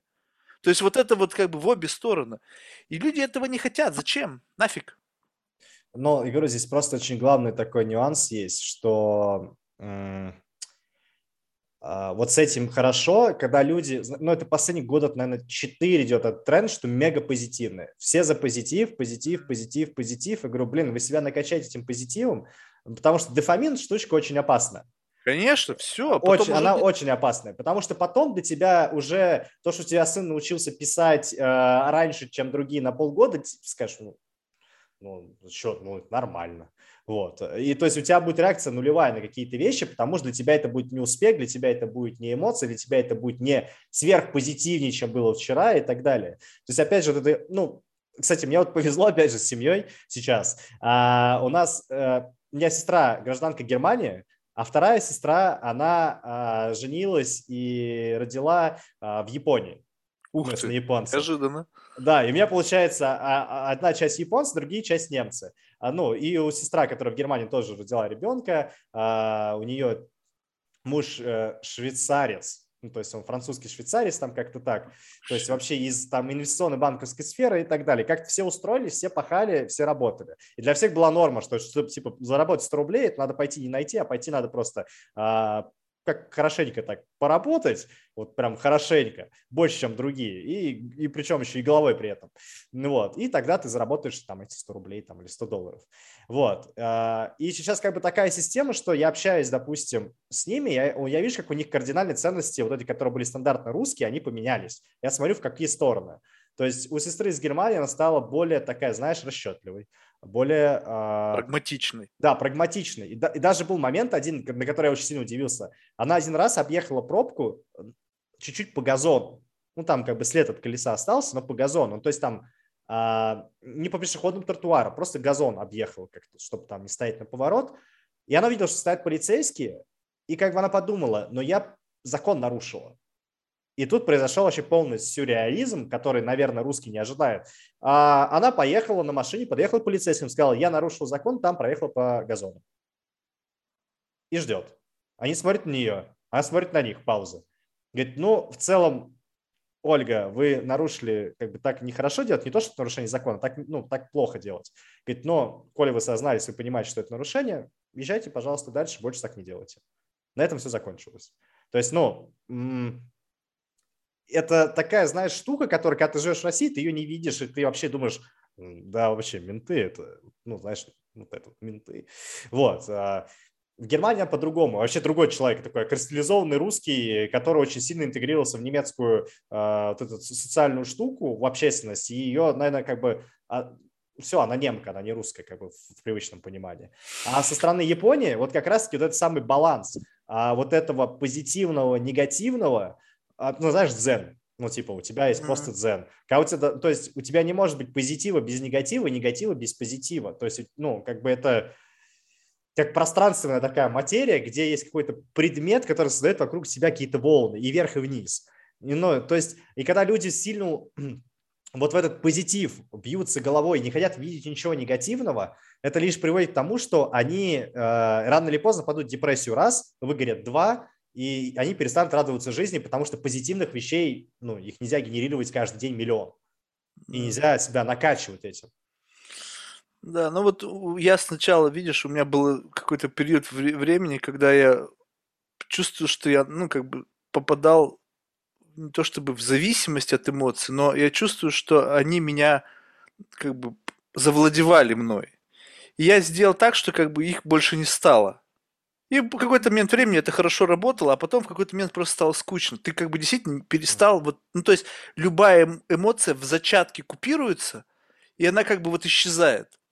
И поэтому сейчас приходится искусственно создавать эмоцию просто для того, чтобы хоть что-то чувствовать. Знаешь, вот прям вот хоть что-то. Ну, я понимаю. То есть вот как бы ты не чувствуешь ни боль, ни переживания, ни стресс, ни удивление. И тебе нужно... Причем, если как бы заставить себя это делать, то есть тебе нужно, чтобы ты как бы момент ощущал, что вот это удивление, окей, прикольно. Удивление какого уровня? Вот прямо удивило, либо, ну, как бы только послевкусие удивления. Угу. А радость какая? Вот действительно радостно, или ты, как бы, ты понимаешь, что это радость, но какого калибра?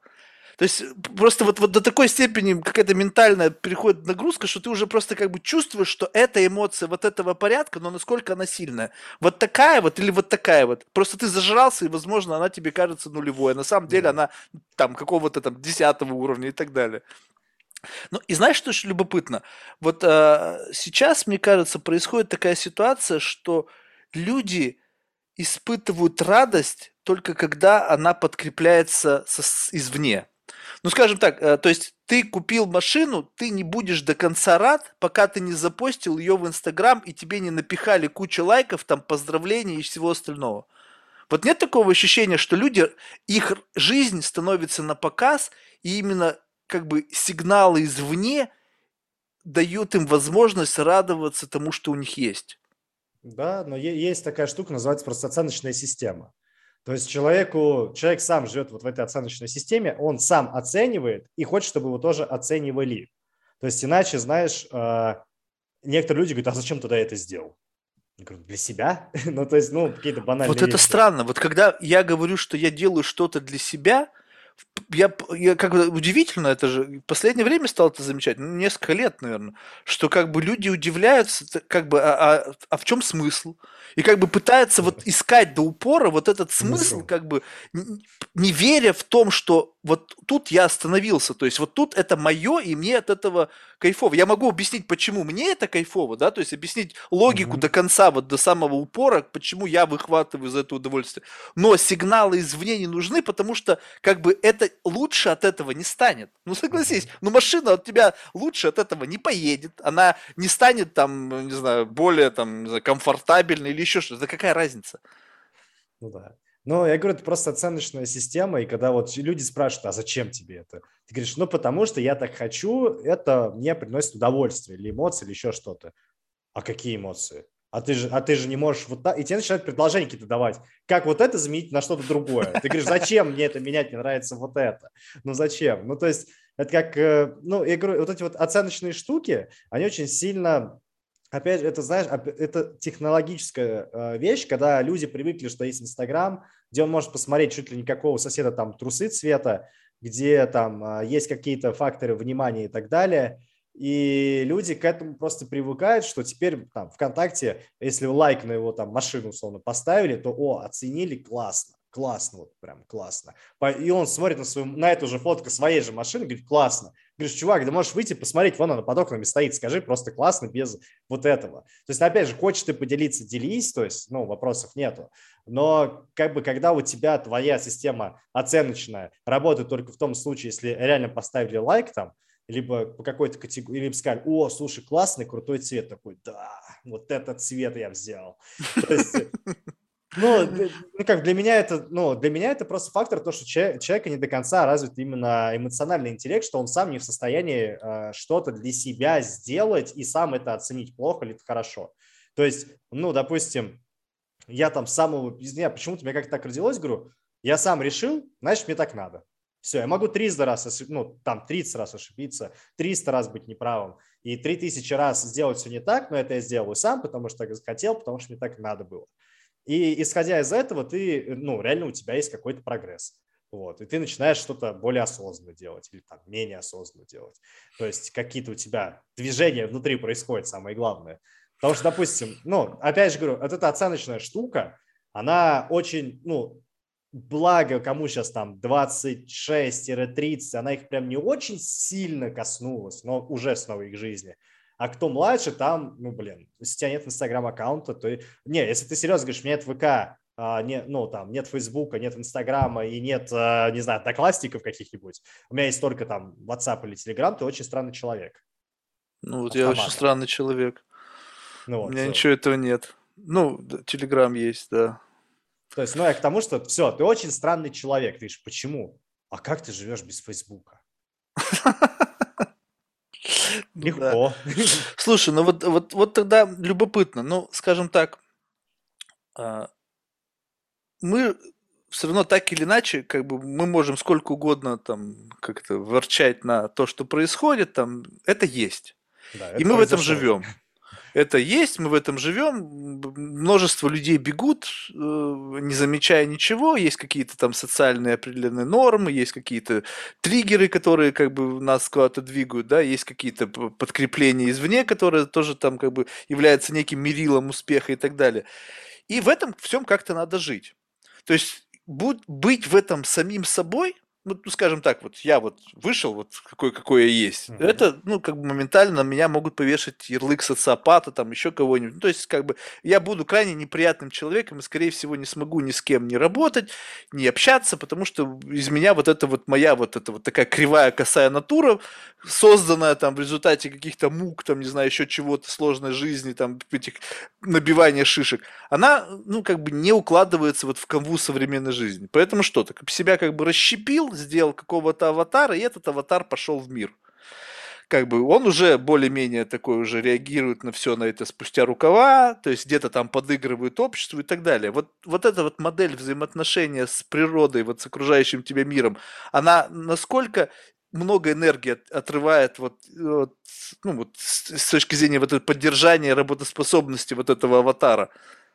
Слушай, наверное, вот это, я могу сказать, что у стартаперов, которые умеют правильно вот этот аватар создавать и одевать, вот у них что-то реально получается. Остальные, потому что, ну, давай с точки зрения инвестора посмотрим. Фаундер, эмоциональный фаундер, который делает на эмоциях, это очень плохо для него, потому что это непредсказуемость, а непредсказуемость того, куда я вложил деньги, это очень плохо, потому что я хочу предсказать, что с этой штукой будет, потому что там риски и так за красной зоной, они там огромные, а тут еще и непредсказуемый фаундер бегает, или там CEO, не дай бог, который, там, у меня все хорошо, а завтра все плохо, а вообще я с девушкой расстался и так далее.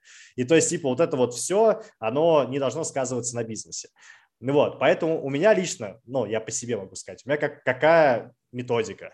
Вот у меня есть мой дом, мои вот там вот эти четыре стены. Вот мой дом, моя крепость, куда я захожу, снимаю эту кольчугу, доспехи, меч и щит, вешаю. Экзоскелет. Да, экзоскелет, вешаю его просто вот на стенку, и дома я могу спокойно что-то делать, там, проявлять какие-то эмоции, смеяться там, да, не знаю, хоть плакать, ну, условно, и так далее. Но когда я выхожу за дверь, у меня социальная, как бы, такая штука, социальная она, потому что, к сожалению и к счастью, от моих действий зависит, ну, я не скажу судьбы людей там, да, но как минимум некая часть судьбы моих сотрудников, которые со мной работают, в том числе и моей команды, и моих кофаундеров и так далее. И если я не буду сильным в тех моментах, где я хотел бы сказать, да что вы за фигню здесь делаете, да вообще не буду в этом участвовать, то, ну, как бы им может стать хуже. То есть, как бы, опять же, все, когда гонятся за ролью генерального директора, либо там, ну, опять же, там, на английский язык, типа, CEO, там, я хочу, там, я говорю, ребят, это самая неблагодарная должность. Она неблагодарна, потому что ты всегда будешь виноватым, ты всегда будешь в любой проблеме первым, и в любом случае кто-то будет тобой недоволен. То есть, либо тобой будет недовольны дома, либо тобой будет недовольны там пользователи, либо инвесторы, либо кто угодно будет всегда с тобой недоволен. Все тобой довольны быть не могут. Ну, то есть не будет такого, это иллюзия. Вот. И когда ты понимаешь, что какие паттерны надо на себя надеть, вот этот, какой щит взять, то есть ты говоришь, окей, это просто моя задача как человека, который делает конкретный продукт. То есть это не я сам в таком виде, что это не еще, это мне не навязано, это не потому, что я дурак, а потому что я осознанно подхожу к решению своей задачи, и решение моей задачи требует вот именно вот этот щит и меч взять. И ты его берешь, выходишь из дома и решаешь там все свои вопросы. То есть, ну, я в такой модели работаю. Но оно очень, как сказать, чтобы оно ресурса не ело так капитально, ты должен это максимально осознанно делать. То есть одно дело, когда ты берешь щит и меч, идешь за зайчиками бегать, и непонятно с какой целью. И другое дело, когда ты берешь щит и меч, не потому что ты, ну, неосознанно. То есть, когда ты делаешь это осознанно, именно вещь, говоришь, что я управляющий этой штуки, эту штуку мне надо развивать и двигать дальше, для этого мне надо взять, тогда ты, ну, там, типа, в 10 раз меньше энергии тратишь. А когда тебя говорят, слушай, ну ты какой-то мягкотелый, ну ты, ну так нельзя, ну кто так делает? И ты, ну ладно, возьму щит и меч, так уж и быть.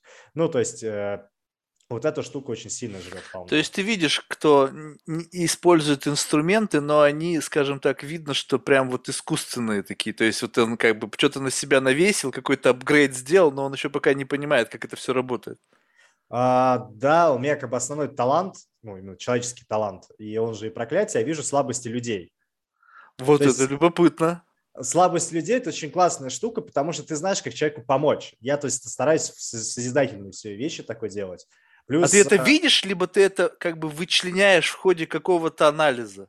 Иногда все, вот здесь очень сильно зависит от развитости человека. То есть иногда прям, ну, прям вот ты смотришь и видишь. Ну, прям вот. Не, ну очевидная история, понятно. Вот когда не совсем очевидно. Никогда не совсем очевидно. Иногда ты такой, ну, вроде здесь, но надо чуть-чуть время еще. И ты это тратишь чуть-чуть время, да, вот узнаешь, досматриваешь и понимаешь, где у человека слабые вещи, ну, слабые какие-то точки. Я понимаю, что если вдруг я был бы, не знаю, по-другому бы вырос, то я, наверное, эту штуку пользовался бы там с целью, там, не знаю, получения дохода или с целью каких-то там вещей, давил бы на эти точки, как только мог, для того, чтобы человеку было больно, он делал бы все, чтобы не было больно. Слушай, очень круто. А вот у меня что-то выскакивает такое сразу же очевидной слабости? Ну, прям очевидных, наверное, ну, главное. Пусть... Есть вот это вот... Ну, как бы я иногда про себя так говорю. Я считаю, что я родился на 300 лет позже. Или на лет 200 позже. То есть, почему я так считаю? Потому что, допустим, при том, что я занимаюсь IT-проектом, гейминг и так далее, у меня там основная цель в жизни – приехать обратно в свою Курскую область и выкупить у государства, землю, которую отобрали у меня еще при приходе коммунизма. И вот почему-то у меня внутри говорит, чувак, вот это будет дзен. То есть, вот это вот то, что ты хочешь, на самом деле. Подожди, а что, это слабость разве? Нет, я к чему говорю? Почему я считаю, что я очень поздно родился, надо было раньше. И вот у тебя есть такая штука, вот у меня она тоже бывает проскальзывает. Просто я чувствую такие вещи, когда как бы мир туда дальше пошел, а ты как бы свой мир не хочешь адаптировать дальше, потому что для тебя это нарушение твоих личных границ, нарушение твоего познания, ну, твоей привычной картины мира. И для тебя это больно, потому что ты видишь вот этих вот дзынь-дзынь тиктокеров по 6 миллионов просмотров, где просто ты смотришь, и ты хочешь себе глаза выколоть. И тебе это боль. Подожди, вот это не боль. Это не боль, это любопытство. Но смотри... Боли в этом нет, я просто пытаюсь... Знаешь, вот очень, очень важно тут правильно понимать. Я, видимо, не силен в выражении своих эмоций, именно поэтому у меня как бы в детстве были дислексии зафиксированы. Когда что-то я не понимаю, но я вижу, что люди из этого что-то выхватывают, мне хочется это понять, чтобы тоже использовать это в качестве аттракциона. Представь себе, что вот ты смотришь на человека, а он чему-то радуется. Вот ты на это смотришь, и вообще ничего, ну просто ноль. Ну, никакой эмоции. Ты думаешь, блин, как так? А человек прям прется от чего-то. И ты начинаешь его мучить. Слушай, ну расскажи мне, вот как... Ты вот получаешь от этого удовольствие. Что там триггерит тебя? Какие факторы? Почему это сложилось? В надежде, что ты сможешь так глубоко проникнуться идеей того, как это работает, что по желанию раз, и я теперь тоже от этого кайфую. У меня нету проблемы в том. Вот очень важно понять, что я, да, может быть, где-то вот как бы вот застрял где-то в каком-то промежутке, но это такая некая конструкция. Представь себе, что ты вот этот вот свой майндсет, вот этот бабл, можешь протащить через всю свою жизнь. Ну вот согласись, вот есть вот ощущение, что вот ты смотришь фильмы 80-х, и такое ощущение, что вот прямо вот, блин, какое-то кайфово, там что-то, там со всеми проблемами того времени, ну вот комфорт. И вот у меня ощущение, что в будущем мы сможем выбирать как бы условно временной промежуток, где ты будешь жить.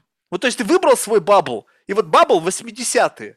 И ты приехал в какой-то город, там все, даже какое-то кино такое подобное есть, да? И там все вот такое, люди одеты, майндсет такой, собрались люди по интересам, не в компьютерным интересам, там, блин, живут там в Фейсбуке, объединились в группы, мы там дрочим с утра до вечера, ну окей. Блин, а прям вот город для таких дрочунов, они там вот кайфуют, у них там все вот это, вся environment. И я как бы в себе и голове зафиксировал какой-то определенный набор каких-то факторов, которые мне кажутся максимально комфортными. То есть я его очень аккуратно меняю в случае изменений каких-то. Я понимаю, что это совсем уже, как бы, может быть, не мое, случайно.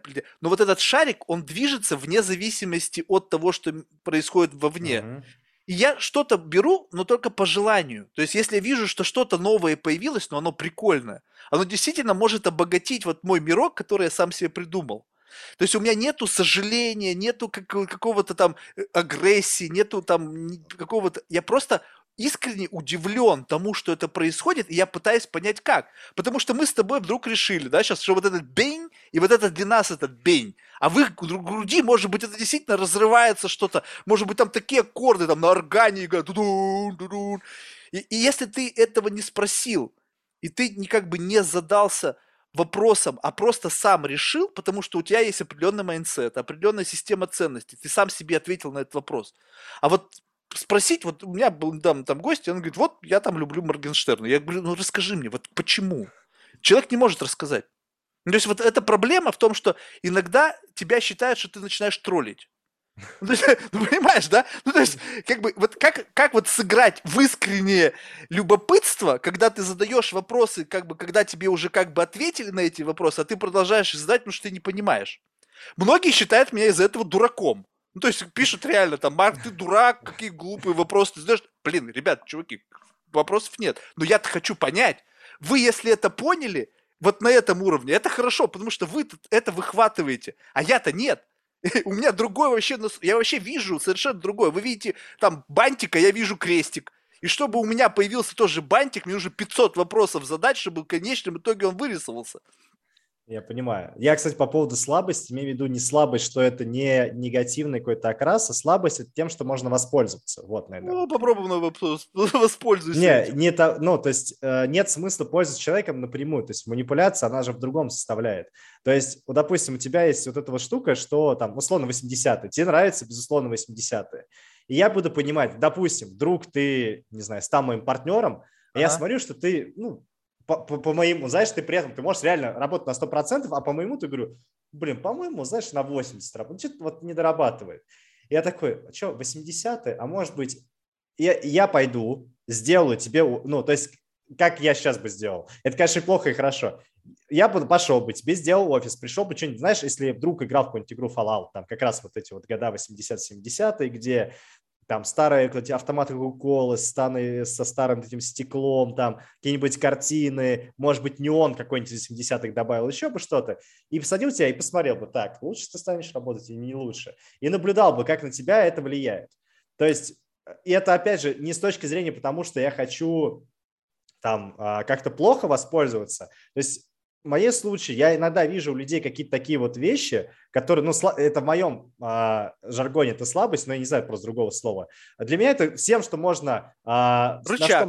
Рычаг, вот, наверное. Вот я вижу этот рычаг, если этот рычаг можно дернуть, и человек станет еще круче, блин, да пожалуй, я его пойду и дерну. Слушай, ну вот это тоже любопытно, потому что вот тут, мне кажется, вот я вот чему хочу научиться, то есть я тоже как будто бы...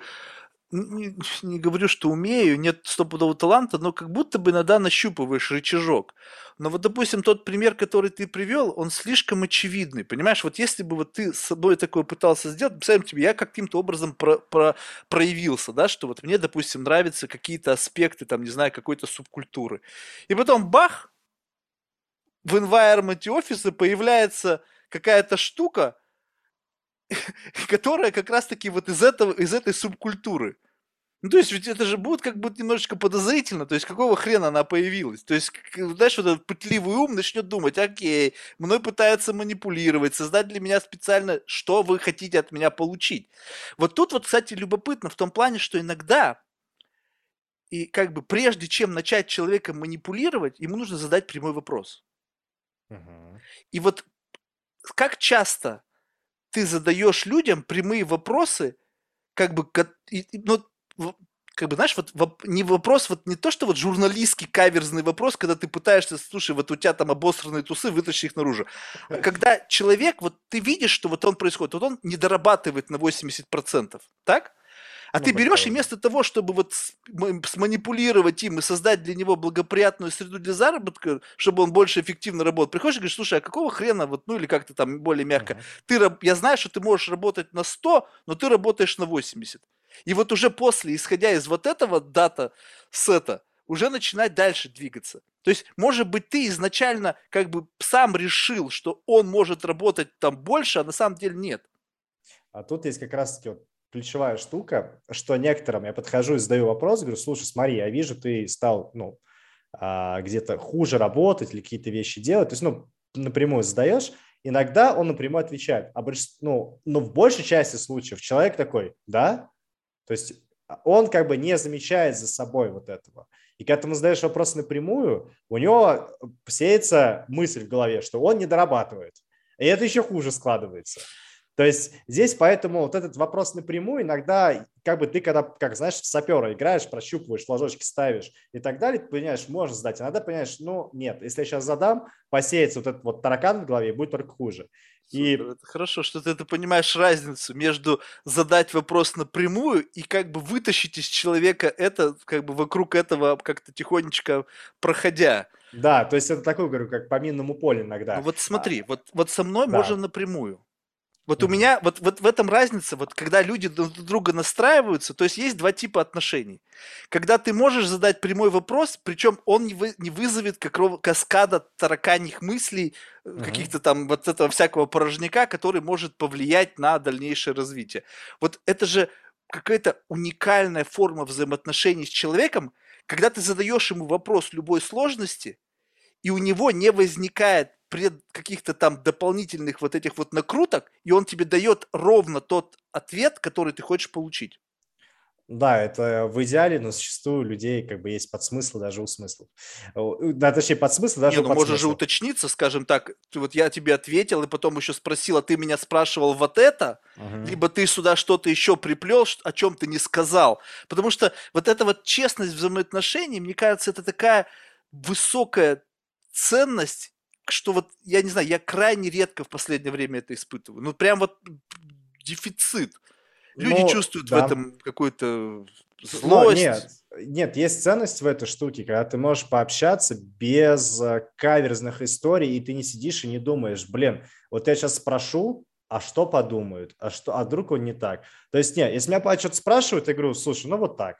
То есть, говорю, ну, это не мое или это мое? То есть, я, как бы, человек просто спросил. Это же классно. Он просто спросил. Иногда, все, что иногда человеку надо, это просто дать, возможность его, как бы, выслушать.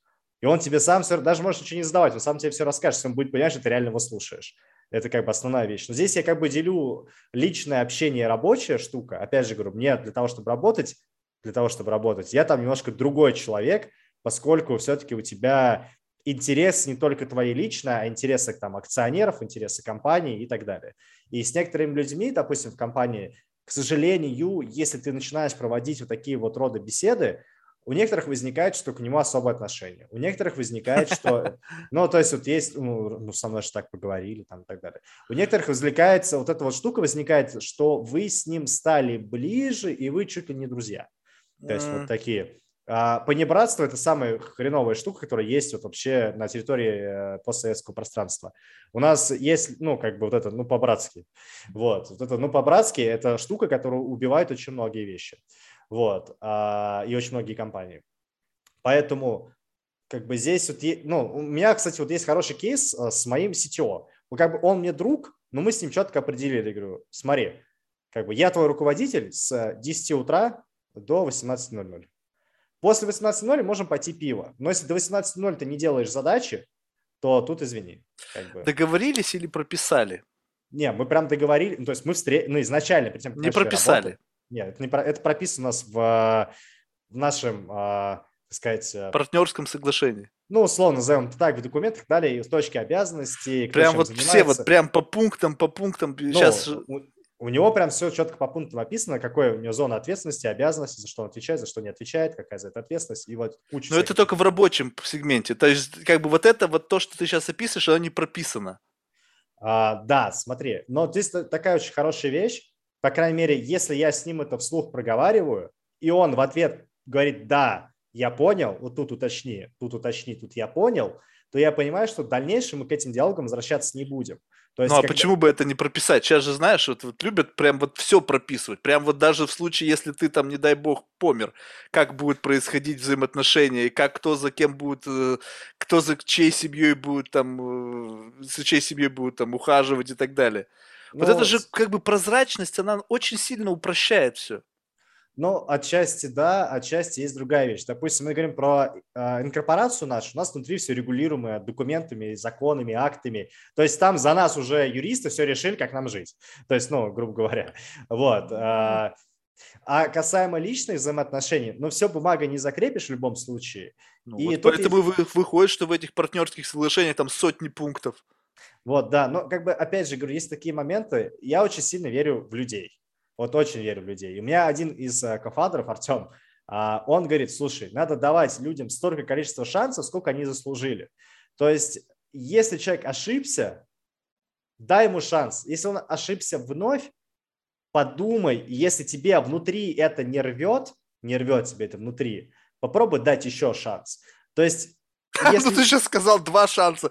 Ты говоришь только, что надо давать шансов столько, сколько он заслужил. Заслужил, то есть 2. Сколько... Не, ну, то есть, я говорю, если ты после второго смотришь, опять человек совершает, тебя внутри не рвет, не надрывает. То есть, главное, внутри не надорваться, когда ты даешь эти шансы. То есть, не надо тащить на себе ящик, не знаю, там, 10 ящиков бетона, если ты реально можешь тащить только 2. То есть, тут такая вещь очень тонкая, что каждый, ну, человек – это существо, все-таки не, которая имеет свойство ошибаться, очень много ошибается. Оно ошибается катастрофически больше, чем оно делает правильных вещей, все же. И поэтому надо просто понять, что человек ошибается больше, чем делает правильных вещей. И когда ты живешь в этой парадигме, у тебя выходит толерантность к некоторым ошибкам. И когда сотрудник что-то сделал не так, ты, ну, говоришь ему, как это вообще выглядит, и объясняешь ему и с точки зрения, слушай, я твой руководитель, а ты тут вообще вот, ну, там нафигарил, тут что-то плохое сделал. Не так к нему подходишь, говоришь, слушай, а давай мы эту штуку улучшим. Ты садишься прям с ним, начинаешь это делать. И ему говоришь, слушай, а ты, может быть, а почему здесь так? Он тебе отвечает, говорит, а так нельзя сделать? Он такой, можно. Я говорю, может, попробуем сделать? Говорит, давай попробуем. И ты в нем, вот в каждом сотруднике, если ты вот того ребенка 6-летнего вытаскиваешь, которому мир интересен, тогда у тебя классная команда рождается. И тогда не надо ничего в договорах прописывать. Тебе просто надо научиться с 6-летним ребенком общаться внутри него. Ну, видишь, это, кстати, вот это то, как бы та вера в людей, которая, как бы, видимо, это специфика, как бы, тоже жизни, понимаешь? Вот, то есть... Ну, да. Как бы, если ты зашел в этот мир и как бы зашел с той ступеньки, где как бы вот вера живет, то, скорее всего, у тебя поэтому таких мыслей не возникает. То есть я был 2 этажами ниже, когда люди друг друга кидали, и вот я просто видел это все, вот эту всю вот эту человеческую натуру, когда там брат кидал брата, там друг кидал друга, и знаешь, как бы вот это все, и это не вне зависимости от географического фактора, то есть это было и в России, это было и это в Америке, во всем мире. И поэтому как бы вот когда ты понимаешь прекрасно, что эта недосказанность, она, во-первых, как бы, ну, с одной стороны, это как бы, знаешь, такая позиция, как бы, leap of faith, ты как бы веришь в хорошее в человеке. То есть это такая, как бы, может быть, позитивный майндсет, но этот позитивный майндсет, это как будто бы там сам себе немножечко напиздел. Ну, понимаешь, ну, то есть ты как бы веришь в природу позитивного, то есть позитивную сторону человека, а мы несовершенны по своей природе. Ну, то есть вот мы несовершенны. И поэтому, как бы, если понимать это и к этому относиться спокойно, ну, то есть честно, ты понимаешь, что и я, каким бы я ни хотел быть хорошим, и у меня есть внутри очень серьезный моральный компас, который, ну, как бы не позволяет мне сделать некоторые вещи, просто не позволяет, то все равно я понимаю, что этот компас под воздействием жестких обстоятельств, вот каких-то таких, которые как бы для меня являются жесткими, может тоже немножечко север показывать немножечко не там, где он есть. И если ты честно к себе относишься и понимаешь, что это может быть с тобой, под воздействием какого-то вот прям вот чего-то, да, то и наверняка это может быть с кем-то другим. И вот этот вот leap of faith, когда ты как бы веришь, то, что в этот момент нагрузки человек обязательно будет придерживаться истинного севера в этом своем внутреннем эмоциональном компасе, это как бы немножечко такое, знаешь, как бы наивное детское рассуждение. Ну, и поэтому, когда ты идешь в большой бизнес, где фактор денег и вот чего-то может как раз являться тем серьезным фактором, когда этот север может оказаться не совсем там, где он есть. Вот разговор о том, что мы же с тобой это говорили, обсуждали, он может сказать, слушай, ты знаешь, что мы говорили, забудь. Потому что мы будем следовать только тому, что написано. А раз мы это с тобой не прописали, иди в жопу. Я отжимаю у тебя компанию. И все. Не, знаешь, поэтому как бы... вот эту часть просто закрывают юристы как раз-таки. Ну, то есть я верю человека, ну, с точки зрения того, что человек не идеален. Вот я вот в это верю. Я понимаю, что не то, что там человек хороший, плохой. Человек, сделавший 100 раз хороший, может сделать очень плохое. Также человек, который сделал 100 раз плохое, может сделать очень хорошее. Есть там куча историй, когда там те же серийные там, плохие преступники и так далее делали такие вещи, которые люди просто поражали, говорят, как он это сделал и почему. То есть типа какую-то слишком такую благородную вещь, которая ни одному человеку в голову не пришла тогда. Ну вот, как бы я верю в то, что люди не идеальны, вот что, во что я верю. И я надеюсь, ну, у меня есть надежда, что человек воспользуются в критических ситуациях лучшими своими качествами. Я понимаю, что это может не случиться. Это как, ну, это как игра на красные и Я бы наоборот как раз-таки думал, что в этой ситуации с вероятностью может не случиться. Вернее, надо тут на весы поменять, что есть вероятность, что может случиться хорошее.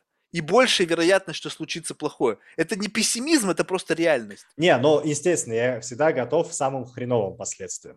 Просто, я говорю, вот в этом, во всем, вот этой чернухе, опять же, когда ты рождаешься вот в этой грязи и живешь в грязи, ты стараешься, чтобы на небе светило солнце. Даже будучи по шею в болоте. Вот в этом-то как бы и основное заблуждение. Оно светит всегда. Вне зависимости от того. Все люди говно, готовы тебя сожрать, солнце светит. Все люди счастливые, радостные, улыбаются, солнце светит. Ничего на самом деле не меняется. Вот эту мысль, которую мне как бы иногда тяжело донести, что на самом деле абсолютно не важно, каков человек. Ну, то есть он может быть плохой, хороший, средний, никакой, постный. Важно то, какова природа ваших взаимоотношений. То есть где прописан сценарий. Ты знаешь, что за этим последует это, и если это, то вот это. И вот это тогда жизнь для меня прозрачна.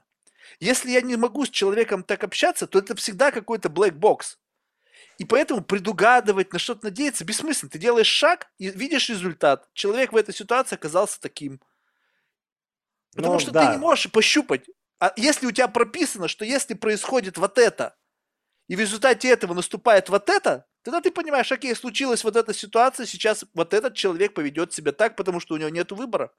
Да, потому но тут, говорю, есть момент, что типа и рабочая штука, это все-таки я всегда даю юристам, чтобы это было 1001 пункт, а личная штука, ну, по крайней мере, опять же, я пришел как-то к этому, что иногда, ну, чтобы просто интересно было жить, иногда не хочется сценария. Хочется, посмотреть, что будет, что там. То есть, опять же, стартап – это же не сценарий, как бы ты не создавал продукт. Понятно, а в жизни, вот ты хотел бы знать, что твой друг, вот в честном разговоре, скажем так, что представь себе, что вот вы достигли, условно, понятийного дна, и вот в этом разговоре, в честном, тебе говорит, ты знаешь, вот я способен на предательство. Я могу сказать, что, то есть на предательство способны больше людей, чем меньше. Наверное, знать какие-то такие вещи в людях, именно вот, говорю, почему дары проклятия, потому что когда ты видишь слабость, и ты видишь как раз-таки вот эти вот штуки, на которые на твоем моральном компасе их нету, то есть одно дело знать, что человеку комфортнее работать вот так, и одно знать, что человеку вот это нравится больше, чем вот это, этим можно проманипулировать, а другое видеть, что человек способен предать, например. И вот осознание вот этой штуки, она очень плохо внутрь тебя закладывает предвзятость. Почему? Вот. Это не предвзятость, это как бы это то, что как бы есть, это данность. Это не будет для тебя никогда сюрпризом. Ну, понятно. Но это не вот в этом, как бы, мне кажется, вот есть тонкость определенная, что для большинства людей выявление этого фактора это постоянно будет работать режим защиты. То есть ты постоянно будешь как будто бы жить в ожидании этого события. Будешь подозревать, сомневаться, будешь как бы постоянно делать дабл-чек. Хотя это то, что просто не озвучено, и это есть. Но когда ты как бы видишь, человек тебе глаза в глаза говорит какие-то вещи, которые обычно люди не говорят, потому что они либо как бы врут сами себе, либо как бы еще что-то. Это вот такой определенный уровень взаимоотношений. Это очень тяжелый, с одной стороны, подход к этому, потому что если ты до этого дошел, и вот это все как бы вот вы говно, человеческое несовершенство вытащили наружу, и теперь ты четко понимаешь, вот где есть что-то, где этого нет точно. Это, знаешь, я даже не могу объяснить. У меня были такие люди, но сейчас их не стало, к сожалению, но вот это несоизмеримо ни с чем. Не, я безусловно, но тут как бы я просто по себе сужу, что если бы в моей жизни именно я бы знал, кто меня там когда предаст, а кто нет. Нет, подожди, это не будет известно, ты просто как бы понимаешь, как в принципе. Понимаю, да, в принципе. Я тогда бы просто возвращался бы к тому, что как будто я играю в компьютерную игру, где ты можешь, в принципе, предугадать какие-то вещи, но и для меня бы тогда бы это теряло как раз-таки тот самый окрас интереса. То есть, знаешь, должен быть немножко авантюризм какой-то здоровый в жизни. Иначе, если я буду всегда предугадывать, кто на что готов, кто на что не готов... Подожди, так не получится. Но... Это возможно только с единичными людьми. У тебя весь мир, который ты будешь предугадывать и сюрпризы тебе будут давать. Потому что с каждым человеком это не... Это просто, в принципе... Это настолько, как бы, я убежден, что многие даже не понимают, о чем идет речь. Это настолько, как бы, открыться нужно кому-то и настолько должен быть высок кредит доверия, что это на самом деле такая очень, как бы, ну, прямо на уровне, знаешь, я бы сказал, что такого ментального извращения. Я понимаю, но я говорю, здесь опять же, говорю, момент в том, что, наверное, я проще буду готов сам ко всему, или почти ко всему готовым быть нельзя. Вот. И все-таки, не знаю, для меня не так важно, готов предать человек или не готов предать человек. Но если это случится, значит, это случится. То есть я к этому стараюсь даже об этом, знаешь, не заморачиваться, не пытаться вытащить из головы, чтобы не формировать там... Мне интересно, знаешь, это как ты берешь книжку с полки неизвестную, и тебе вот ее читаешь. И иногда я даже введение в книге не читаю для того, чтобы не словить спойлер. Потому что иногда введение очень... Не знаю, почему так делают. Иногда введение ты уже... про этого героя, который вот так. Я понял.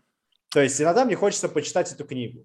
Я к этому немножко по-другому отношусь. Я в этом отношусь... Вот представь себе, что, допустим, сравниться с боевыми искусствами, да? Угу. Вот представь себе, что ты вот просто делаешь отработку. Угу. Чего-то. То есть вот тебе условно там, какой-то спарринг, тебе бьют по морде, и ты как бы понимаешь, что значит получить по морде. Поэтому, когда ты в реальном мире получишь по морде, плюс-минус твои ожидания будут совпадать с тем, что вот с тем пониманием, что это такое. Угу. То есть, по сути, ты как бы эту травму, условно, вот этот вот момент ты уже пережил, и она тебя, она может быть больная, но ты понимаешь, что ты переживаешь. Ты готов к этой эмоции. И когда ты готов к большинству эмоций, ты знаешь, что такое смерть близкого, не знаю, там, не дай бог, конечно, такое пережить. Ну вот я знаю, что это такое. Я знаю, что такое, как бы, там, бедность. Я знаю, то есть вот такие вещи неприятные. Я знаю, что такое предательство, я знаю, что такое, как бы, ложь. И ты знаешь это, и когда ты с этим сталкиваешься в жизни, ты просто, как бы, окей. Да, в очередной раз в жизни я получил по морде, но как бы... Но я так живу, говорю, это случилось, я говорю, что это случилось, что там ничего страшного нету, это норма, то, что люди несовершенны. Но, надеюсь, в следующий раз мне повезет. То есть я вот обычно так, я просто к этому готов, я от этого не страдаю, мне от этого не больно, я говорю, окей, предали. Просто я готов. Ты понимаешь, вот это как бы единственное, что как бы вот мы, может быть, чем сейчас я не могу донести мысль, что не всегда ты можешь быть уверен в том, что ты это вывезешь. Да, безусловно. А когда ты это прожил, и ты понимаешь, как бы, что ты это вывозишь, тогда это... То есть ты максимально себе проложил дорогу, где вот не возникает ситуации, когда эмоционально тебя что-то выбило. А жизнь, мне кажется, вот эта штука такая сложная, что ты можешь быть, вот прям вот идешь ровненько, раз что-то тебя выкосило, и все пошло по пизде. Просто есть такой тоже момент, что если мы к этому возвращаемся, то мы возвращаемся к тем людям, которые только за позитив. Потому что они нахапали говна, поняли, что не вывозят, и начинают себе выстраивать только оптимистический путь. И им там комфортно. То есть я говорю, то есть я понимаю, что я могу что-то не вывести, но если эта штука меня скосит, я постараюсь найти... инструменты, чтобы из этой штуки вылезти, которая меня скосила. То есть, как-то. А пытаться просто выстраивать путь наиболее удобный для себя, тогда я, наверное, расти просто не буду. То есть, как я получу еще сильнее по щам, если не буду идти там, где я знаю, что я точно получу еще сильнее по щам? Это любопытно. Слушай, ну, у нас с собой очень получилась любопытная беседа. То есть она как... Вот это когда ты даешь волю беседе проложить свой путь. То есть, понимаешь, вот заранее не думать о том, куда она приведет, потому что вот это вот, когда меня спрашивают, о чем мы будем разговаривать, какая тема будет беседы, думаешь, блядь, какая разница? Ну, то есть... Я тоже сказал, мне все равно, я спросил у Анны, она, я говорю, ну, мы с ней как-то так же просто так можем там созванивать, что-то общались. Какая тема? Я говорю, по-моему, я такой, да, в принципе, все равно. Ну, будут вопросы? Ну, будут вопросы. Не будет? Ну, и не будет. Ну, как бы, я говорю, книжку. Мне интересно, да, книжку почитать. Я когда начал читать «Хоббит», я такой, не читав оглавление, я начал читать «Хоббит», я прочитал как 400 страниц, я понял, что, господи, меня так в жизни ничто не увлекало, как просто книжка. Да, но понимаешь, вот магия здесь в чем? «Хоббит» уже был написан. То, что происходило сейчас, писалось прямо в моменте. Да.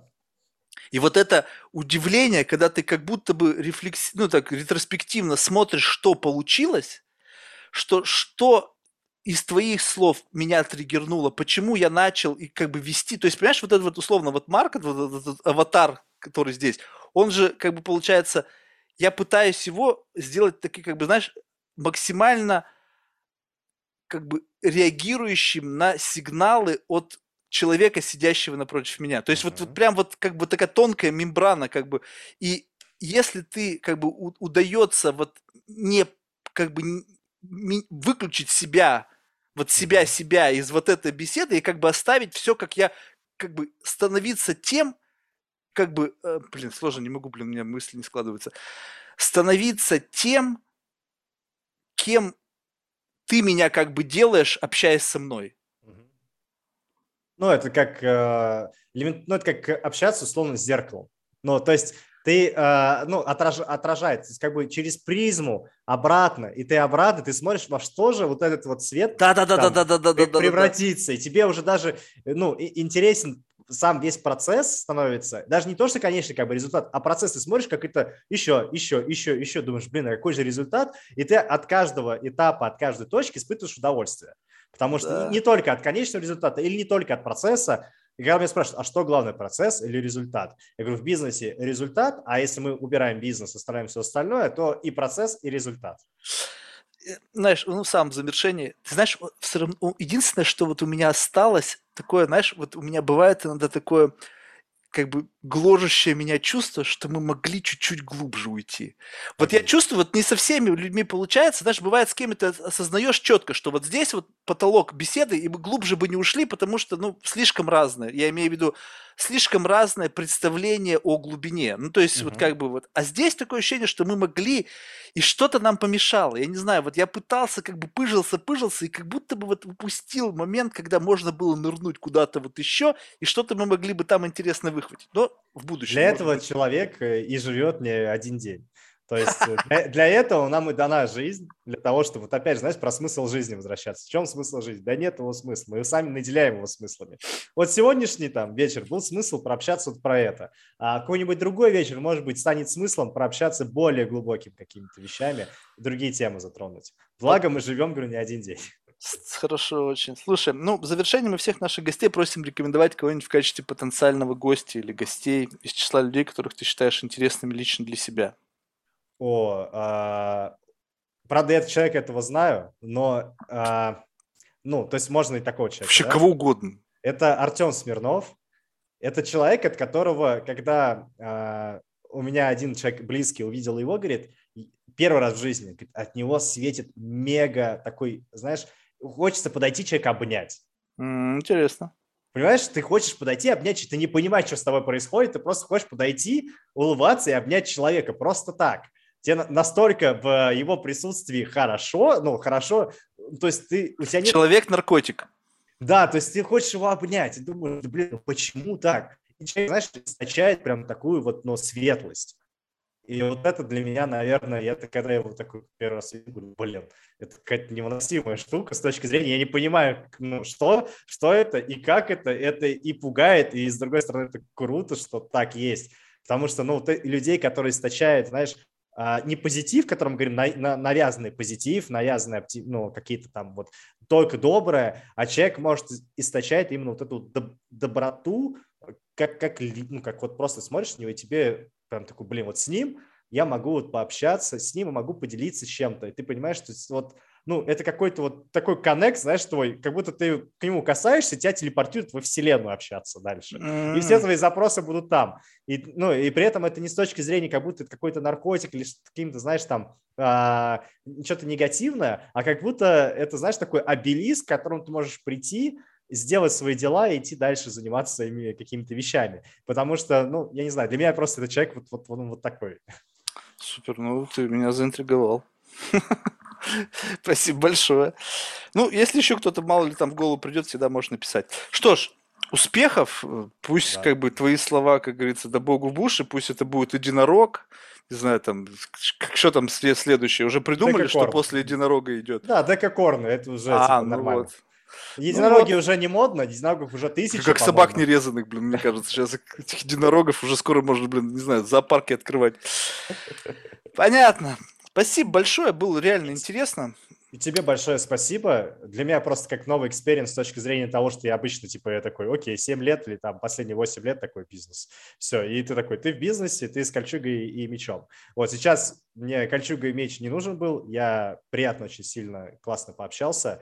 Был рад познакомиться с интересным человеком. Интересных людей не так много, особенно глубоких интересных людей еще меньше.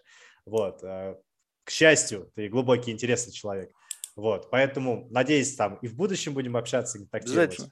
Слушай, вот, знаешь, ну последний сам вопрос, просто любопытно. Давай. Вот, окей, кольчуга, щит снял, но ведь там же многослойность есть. Вот как глубоко мы прошли вот за этот фасад? Вот как близко ты... Осталась вот... только рубашка. Знаешь, да? Которая, окей, да, осталась рубашка. Ну, это хорошо. То бывает иногда, знаешь, там такой многослойный пирог, что там, блин, думаешь, 2 слоя пробило, там еще 50. То есть вот интересно разговаривать с человеком, а не с фасадом, понимаешь, вот как бы. И всегда остается любопытный метод, вот как глубоко удалось зайти вот туда. Не, у меня только рубашка, поверх нее одевается кольчуга. Кольчуга снимается дома, дальше я хожу в рубашке, чтобы не ходить просто нагишом. Понятно. Все, супер, спасибо, пока. Спасибо, пока.